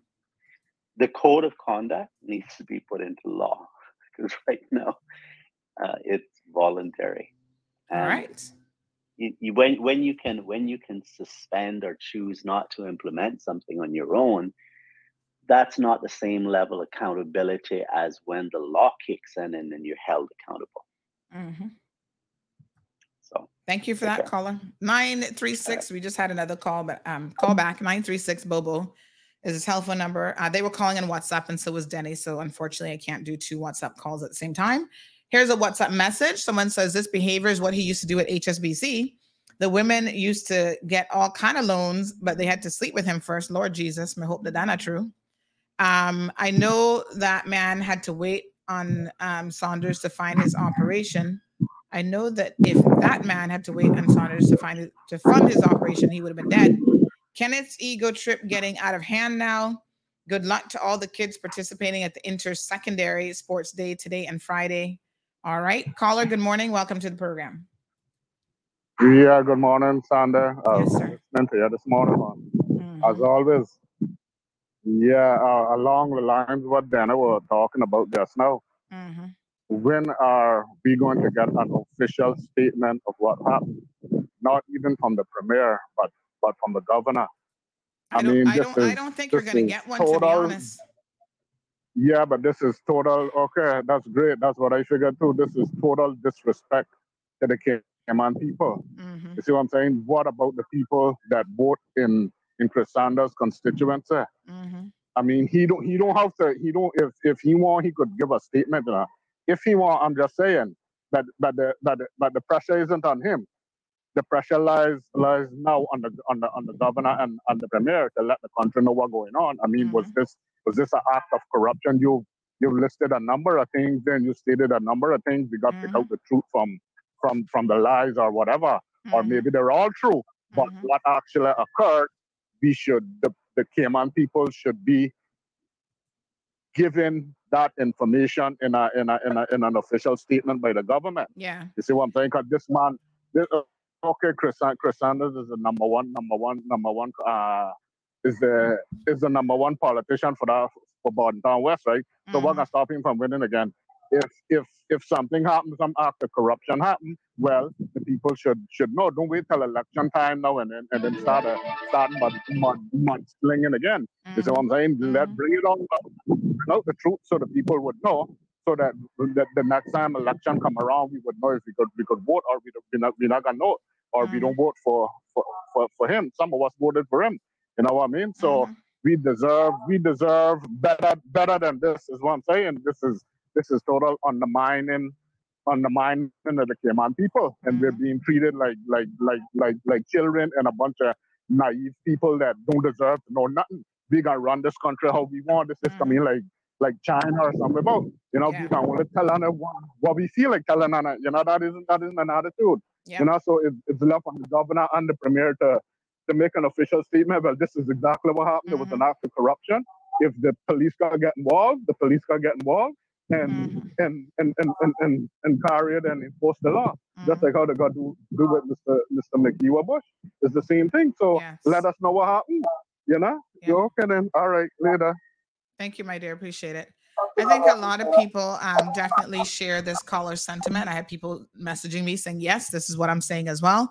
I think that why it won't happen, and this again, I agree with the sentiments that how the um, State of the Union or whatever the heck they were calling that session yesterday. I do think that the premier got bad advice on how to deliver the message of the reshuffling of cabinet. I think from the premier's perspective, and maybe this is I don't know how to describe this, but I think he does not want to make what he probably sees as a bad situation any worse by going down this rabbit hole. Somebody said, "Damn, how many rabbits and and how how deep does a rabbit hole go?" It is a lot. I have said a lot this morning. So for us to get where we are, because somebody else said, "Well, what what was the the straw that broke the camel's back?" I say to you that it was a culmination of all of this stuff and more. And more. But for the premier to sit down and have this discussion with you, my God, he'd probably get nothing else done, first and foremost. And secondly, it is just easier for them to summarize and to say that they had their differences. And the difference is, is all of this that we've discussed this morning and more. You understand? He's he's happy to, and I I honestly believe, again, there was no issues with Chris Saunders's performance in the sense of him as minister, the the books and the you know that part of it. It's all the other stuff, which is largely about a person's personality the lack of respect for people, how you talk to people, the the lack of you know really communi- good communication skills and people skills, and making accusations are not true, but you think you can just throw it out there. You know, then that launched an investigation and time wasted by the ACC. I mean, all of it, all of it. It's a lot. And I think honestly, if Wayne Panton sat down and talked about all this, y'all would be like, what the hell? And yet they are still charged with trying to focus on the people's job. Maybe it's no wonder they haven't been able to get certain things done because there are people who are in this administration with the wrong agenda. And they have been distracting themselves and the rest of the cabinet members and the rest of the government instead of focusing on the people's business. All this stuff serves as a distraction and it's not right. You understand? So I suspect that the premier will never sit down and tell you all all this stuff. He's not going to confirm it or deny it or get into it. He's moving on this morning uh, as a unified group, trying to keep everybody else on track. And there's certain other members who are still in there who are very childish and they have some of the same traits. And so I beg them to please work on behalf of the people of the Cayman Islands and put all of this foolishness aside. Because at some level, it's a lot of foolishness, but it's very concerning foolishness. RD says the truth is like a colonoscopy, it's uncomfortable but necessary. CE Bank says, um, sounds to me like we need to start a sweep. Need sorry, we need to start a total sweep out come next election, a clean sweep. Salvin says, How deep is the rabbit hole and how many rabbits are in the hole? Hmm. No, sir. Cameron says, I wonder how much ears are ringing this morning. What that play again? Cameron also says that the rabbit hole needs a GPS. Michael, good morning, sir. Mr. Nemhard says, No, sir, Sandra, throwing some serious left and right jabs this morning. And, you know, it is a difficult thing um, to, to do this because, like I said, some of these people I've known and I like certain parts of who they are. Some parts I don't like, and I don't like what I'm hearing. But, you know, it is difficult to stand here and to have these conversations. But RD, thank you for giving me that analogy of a colonoscopy. It's necessary, uncomfortable, but necessary. Yeah. Melanie says sometimes you have to be very studied to obtain a position. There are people who are already born with that gift of intelligence, and no man can take it away, but it's God's blessing. There are many who have doctorates and master's degrees and don't have any and don't know anything. That I know for a fact. And that is a very true statement as well. And I think that's why a lot of our people have managed to, to get elected despite not even some of them not even completing high school. But the more we move into the necessity to understand um, not just, you know, uh, kick about politics, but understand our place in the world structure in the Caribbean and so on. Um, this lady, Miss Marla, oh gosh, Du Dukharan, I think is her name from Trinidad. She spoke last week at the um, Economic Outlook, and man, so much stuff that she said hit home. But you know what? Her comments are based on data. She doesn't draw conclusions just out of the sky. And she said, Your immigration policies are based on what? Because I've not been able to obtain the data, it's not available. And the Minister of Tourism, not immigration policies, tourism policies, my apologies. The Minister of Tourism, Kenneth Bryan, to his credit, was sitting there and asked her, you know, a couple questions but you have to say to yourself, how are we formulating an entire policy, an entire initiative about tourism and blah, blah, blah, when we have just been told that we don't even have the information on which to base decisions? You see, the benefit of an education isn't having a piece of paper, you know, because anybody can get that. People cheat their ways through school to get that piece of paper. It's about the process that you go through the understanding that in order for you to get to point A to point Z, which is your decision, along the way, you should be looking for things that support that decision in a meaningful way.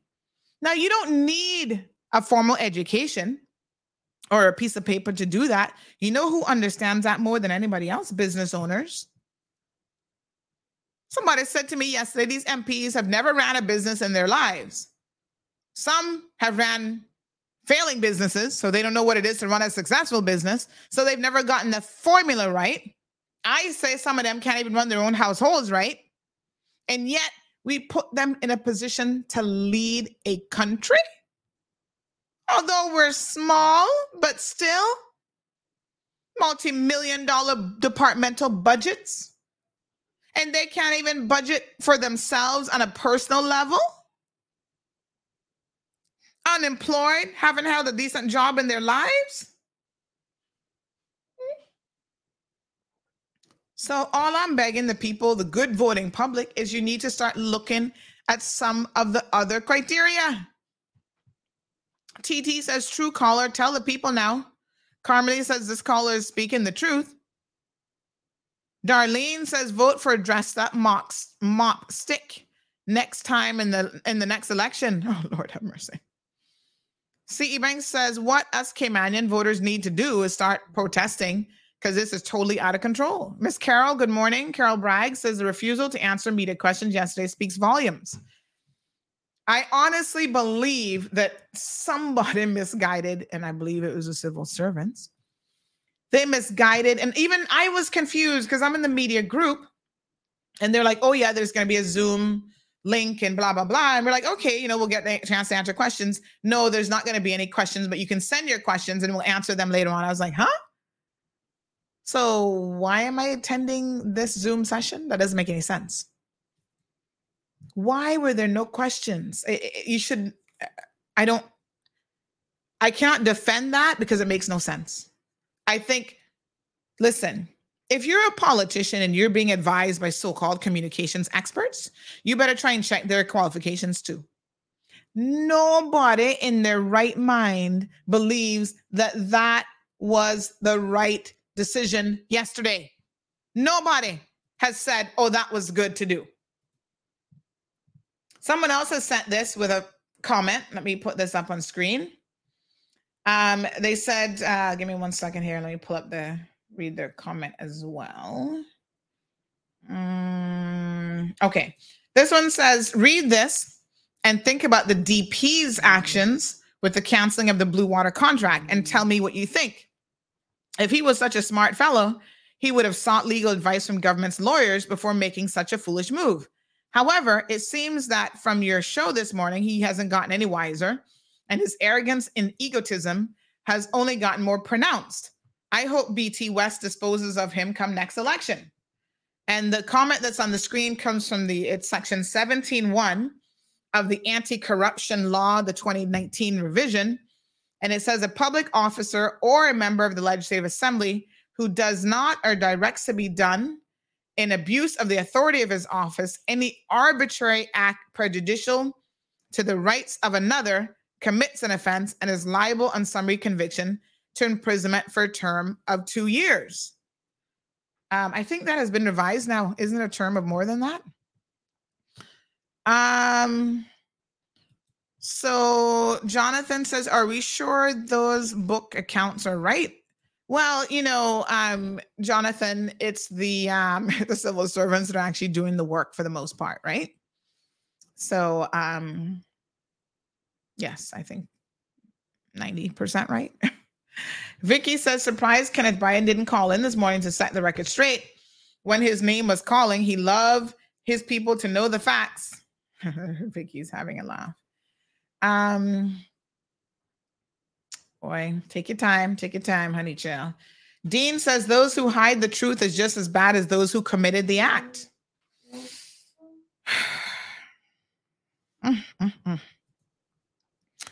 Uh, Salvin says, I agree that there should have been, there shouldn't have been any questions. These are sensitive issues that I believe would be detrimental to the country when the Minister of Finance is involved. Mm, interesting. Different perspective. Sandra says, too many uneducated in our government. This is one of the biggest problems facing this government. Mm. Hot tamales. Let's read some WhatsApp messages. Let me go through some of these. Um, this person says an RFI first request for information to qualify. Yeah, this wasn't um, a full um, RF. This was a this was a request for a quote from from what the Auditor General's report says. Um, okay. Uh, this one, this person says, Thank God for CMR. And the day before, somebody saw him walking just fine. Talk about McKeeva Bush now. Girl, I can't even get a bathroom break this morning. It's hot. So, um, somebody else sent me the picture of McKeeva. They must not have heard me mention it. This person says, I always say the only one, the only thing worse than an uneducated fool is an educated one. Touche. Um, okay. Somebody says your spot on fire. This person says, friends. Um, it's a Machiavellian personality. Don't forget the video that ha- that his own nephew made saying what a POS he was as well. When she when he introduced him as the real Christopher Salvin Saunders. I call this um, S right as the election finished and they started. Um, they go on to say that he's a Jamaican. Uh, he's a damn Jamaican who got more in life than he ever expected. Um, you went there, damn. These are a number of comments. Make that had been me, he would have one ground slap. So, um, you know, again, I want to be very, very respectful. This is not about Caymanians versus Jamaicans or whatever. We have our own people, our own homegrown politicians. And I believe that Chris Saunders is a homegrown politician, despite his Jamaican ancestry or whatever. But even some who have multi generational, who have done far worse and who put us to shame. And so um, I don't really want that to be the focal point here. The focal point is politicians must behave themselves. They must be professional. They must act in a particular manner. And if you're not up for the job, simply do not run for politics. And the people will start to know and not vote you in. This person says, Take a deep breath, honey child. You're doing great. Keep on that same level. Don't don't let the blood pressure blow. No, no, no. Blood pressure good, my honey child. Took my tablet last night. Um, someone else sent an article from CMR Touche. Um, Kane Vest Bank fined by CIMA, MLA Chris Saunders, managing director. And um, I had forgotten all about that, honey child. They said, don't forget this happened under his watch as MD. Failure to comply with four AML requirements. Ooh, y'all hot today, boy. I tell you what. Okay, Manion's not forgetting too much yet now. Mm-mm. Hot mess. Um, this person said, I'm watching your show. I can't believe what I'm hearing. That's who I voted for. Lord Jesus. When it sets in, sometimes it's not real. Um, somebody say I also hear that Kathy is in the mix. I, I don't know what her issue would be. She got what she wanted, which is Speaker of the House. So please go take several seats. Somebody says, Amen about prep. if that was a person of color or Caymanian that forgot to pay at Lloyd's, would have been a different narrative and hashtag inferior complex. Yes, sir. Um, somebody else says, sorry, but that press briefing was a total waste of time. Why weren't you guys allowed to ask any questions and get answers? This did not sit well with the people. Hopefully, the premier's gotten the message this morning. Don't run nothing like that again, please. I don't know who told you that was a good idea, but it was a horrible idea.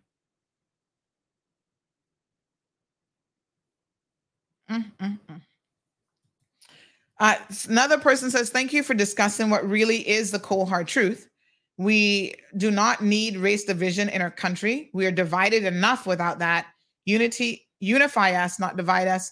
Color is insignificant. Survival is what is important. And we're all trying to do that, honey child. Somebody says, I'm happy that I can't use that word in the radio. So and so is gone.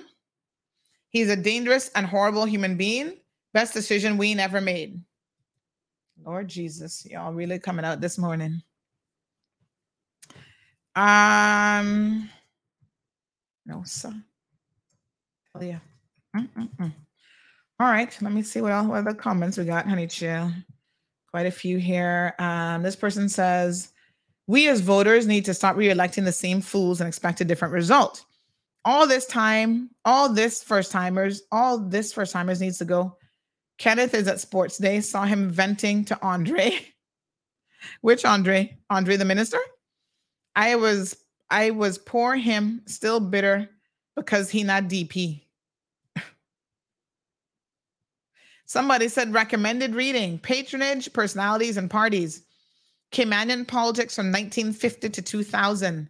Um, who wrote this book, Honey Child? Um, and where can I get a copy? Do they have it available at the bookstore? That one looks well read. Uh, this other person says these childish members coming for him too. He better don't let his guard down. Speaking to Wayne Panton. Um. Uh, I don't. This is kind of. Um. Mm, okay.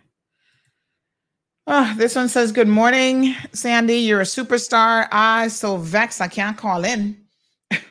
You're spot on. That's why I said to call him so the people can hear for themselves. Preach, Sandy, preach. Make it so that I can call in. Ah, can't get into any more trouble. but your truth is so necessary. Let people know how to behave. Um, oh. This person says, Sandy, I found a job for myself, seeing that they don't want me back to work. I can go be a therapist for the MPs. Poor Jesus, that's funny. Clean, sweet, with the exception of Andre. Somebody says he's qualified, classy, educated, Caymanian, dis- dignified, and humbled. Another person says, I'm trying to make sense of all of this nonsense. It's very unsettling hearing all of what CS has been up to. Yes, sir. What a mess. Ay, ay, ay. Anyway, folks, um, that's what I got for you. And uh Lord Jesus, I can't with some of y'all. Oh, this is a book by Roy Bodden. Oh, honey child, we better add that to our book reading list. We're still trying to look for a sponsor for that in our youth program. I, it's a hot mess. It is really, really something else. Miss Darlene says, please, please call Minister Saunders on the phone now on your show. Um, we do have to end the program. Oh, we got a caller. Hold on. Maybe this is him.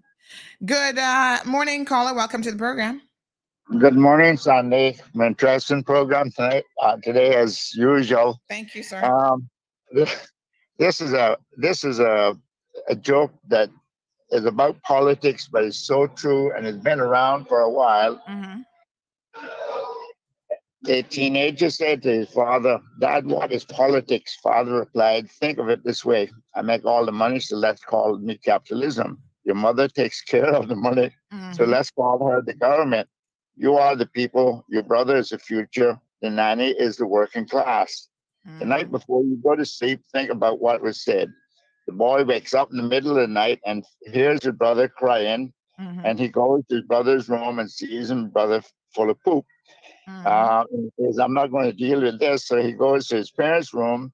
The dad isn't there. And he, hello? Yes, sir. Mhm. Um, he goes to his, his parents' room. His dad isn't there. His mom is fast asleep and he can't rouse her. He goes to the nanny's room and the door is locked. So he peeks through the keyhole and see what the nanny and the uh, daddy was doing. So he decided there is nothing much I can do about that. The next morning, he was asked by his father, Son, what do you think about politics? Son replied, Well, capitalism is screwing the working class. The government is fast asleep. The people are being ignored, and the future is full of deep shit.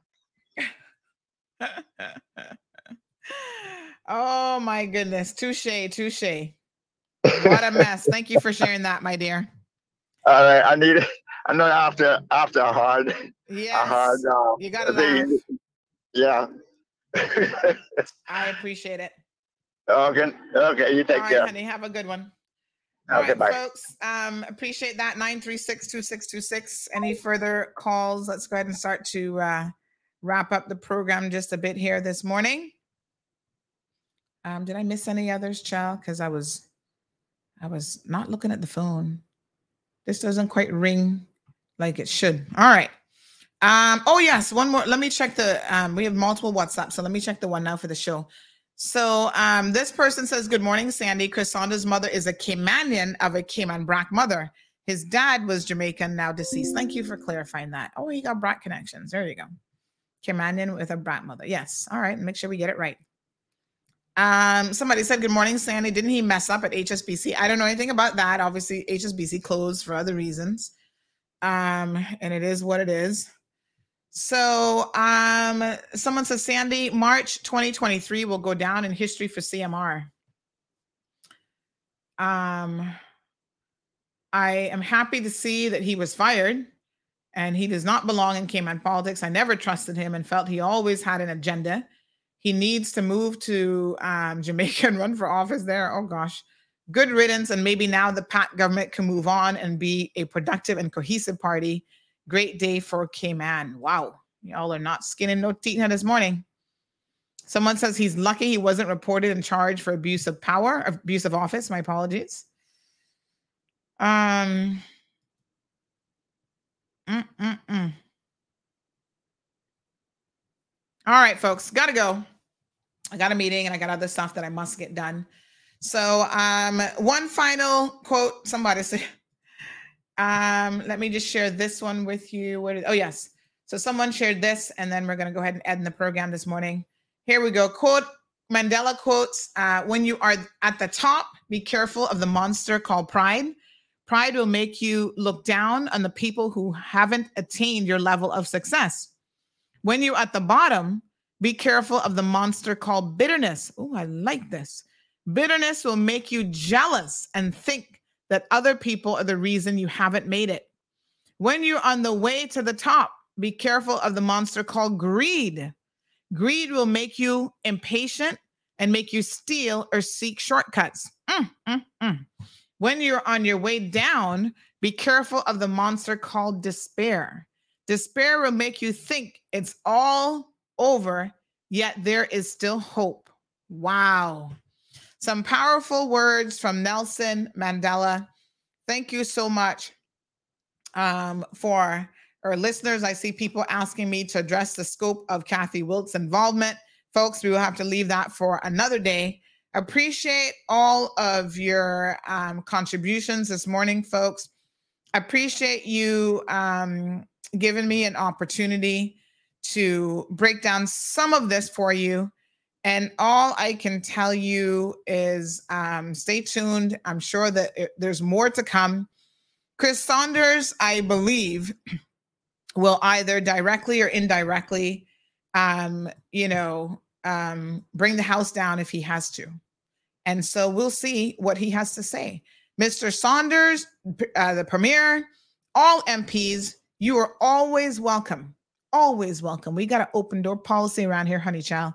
Come on the program. Tell us your side of the story, right? Whatever it is that you have to say, tell us. We're interested. We're curious. Um, you can feel free, and um, we will let the people hear what you have to say. Uh, Ms. Vernita says, Woe to him who builds a town with bloodshed, who establishes city by inequity. That sounds like a Bible verse to me. Another person says, I'm happy that Wayne put the brakes on him. I've known Wayne Panton for practically all of my life, and he's a kind, humble, caring, patient, and level headed person. He was too patient with these rabble rousers. Glad he's now drawing the string. PACT may now be able to accomplish some good things with Chris gone. I hope the others that followed Chris take heed and stop their crap. We shall leave it on that word right there. Thank you guys so very much. Um, again, um, thank you very much, is all I can say. I am humbled by what I do here and the opportunity that I have to bring some information to you, the people, when we can't get it from any other place. Um, I have a responsibility, and I do take this responsibility, folks, very, very seriously. I appreciate your support. Every time I see you, I appreciate your kind words. Please be blessed. Um, stay tuned for some words. Let me download it first of all for our news buzz, which we air every single day. Kevin Watler works on this every single day, Monday to Friday for us to make sure that everyone is um, up to, kept up to date with the latest headlines. Really appreciate you, Kevin, and all the other members of the CMR team because I do not do this alone. I have people um, that do different things that really allow me, quite frankly, to focus on preparing for like the show and other things. So uh, m- much appreciation. We had at one point almost 800 people um, Alberto is asking what accomplishments were made by his ministry. What are the plans to complete unfinished tasks? Also, what does the new minister plan to accomplish moving forward? We'll put those questions. I'm not sure if the premier is coming on this Thursday for premier access. I think he is due this week. Let's see. You know, that this is not an easy job. Nobody gave you premiership saying it was going to be easy ride. It's very stressful, and it is what it is. All right, folks. Um, have a beautiful day. And um, until tomorrow, God bless.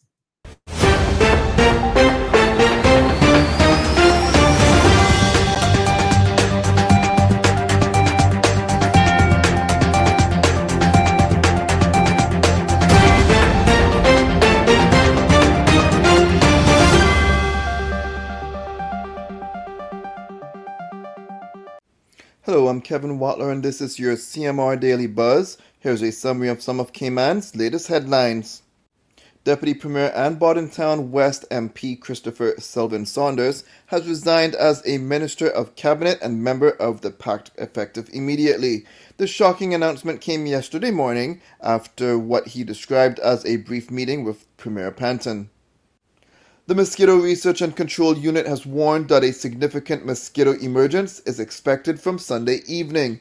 Dr. Alan Wheeler, director of the MRCU, explained high tides combined with unseasonal rainfall have resulted in widespread flooding across Grand Cayman and high numbers of mosquito larvae has developed in the flooded areas.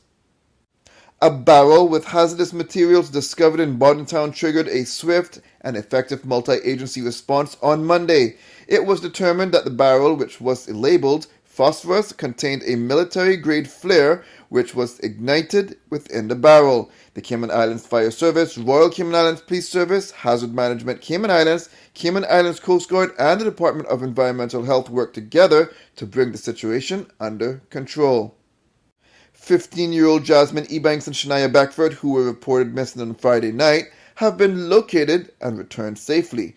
Both appear to be in good health. The Youth Services Unit will hold its first ever Youth Empowerment Symposium at the Marriott Hotel March 30th to 31st. The two day event on economic and social empowerment will feature social media content creator Alyssa Chin and well known Caymanian panelists. Now for your CMR weather update. It's brought to you by WG Charters. Sunrise at 628. Scattered thunderstorms in the morning, becoming mostly sunny and breezy. When the temperature is at 84 degrees Fahrenheit and humidity at 75% like the forecast calls for, it will feel like it's in the mid 80s. Winds east northeast at 15 to 25 miles per hour, and the sun sets at 6:37. At nighttime, the temperature falls to the mid 70s. Looking forward, similar weather conditions are expected. If you would like to know more on any of these stories, visit caymanmarlroad.com or follow Cayman Marl Road on Facebook, Instagram, LinkedIn, Twitter, and YouTube. That's it for now on the Daily Buzz. Thank you for joining me. Please stay safe and God bless.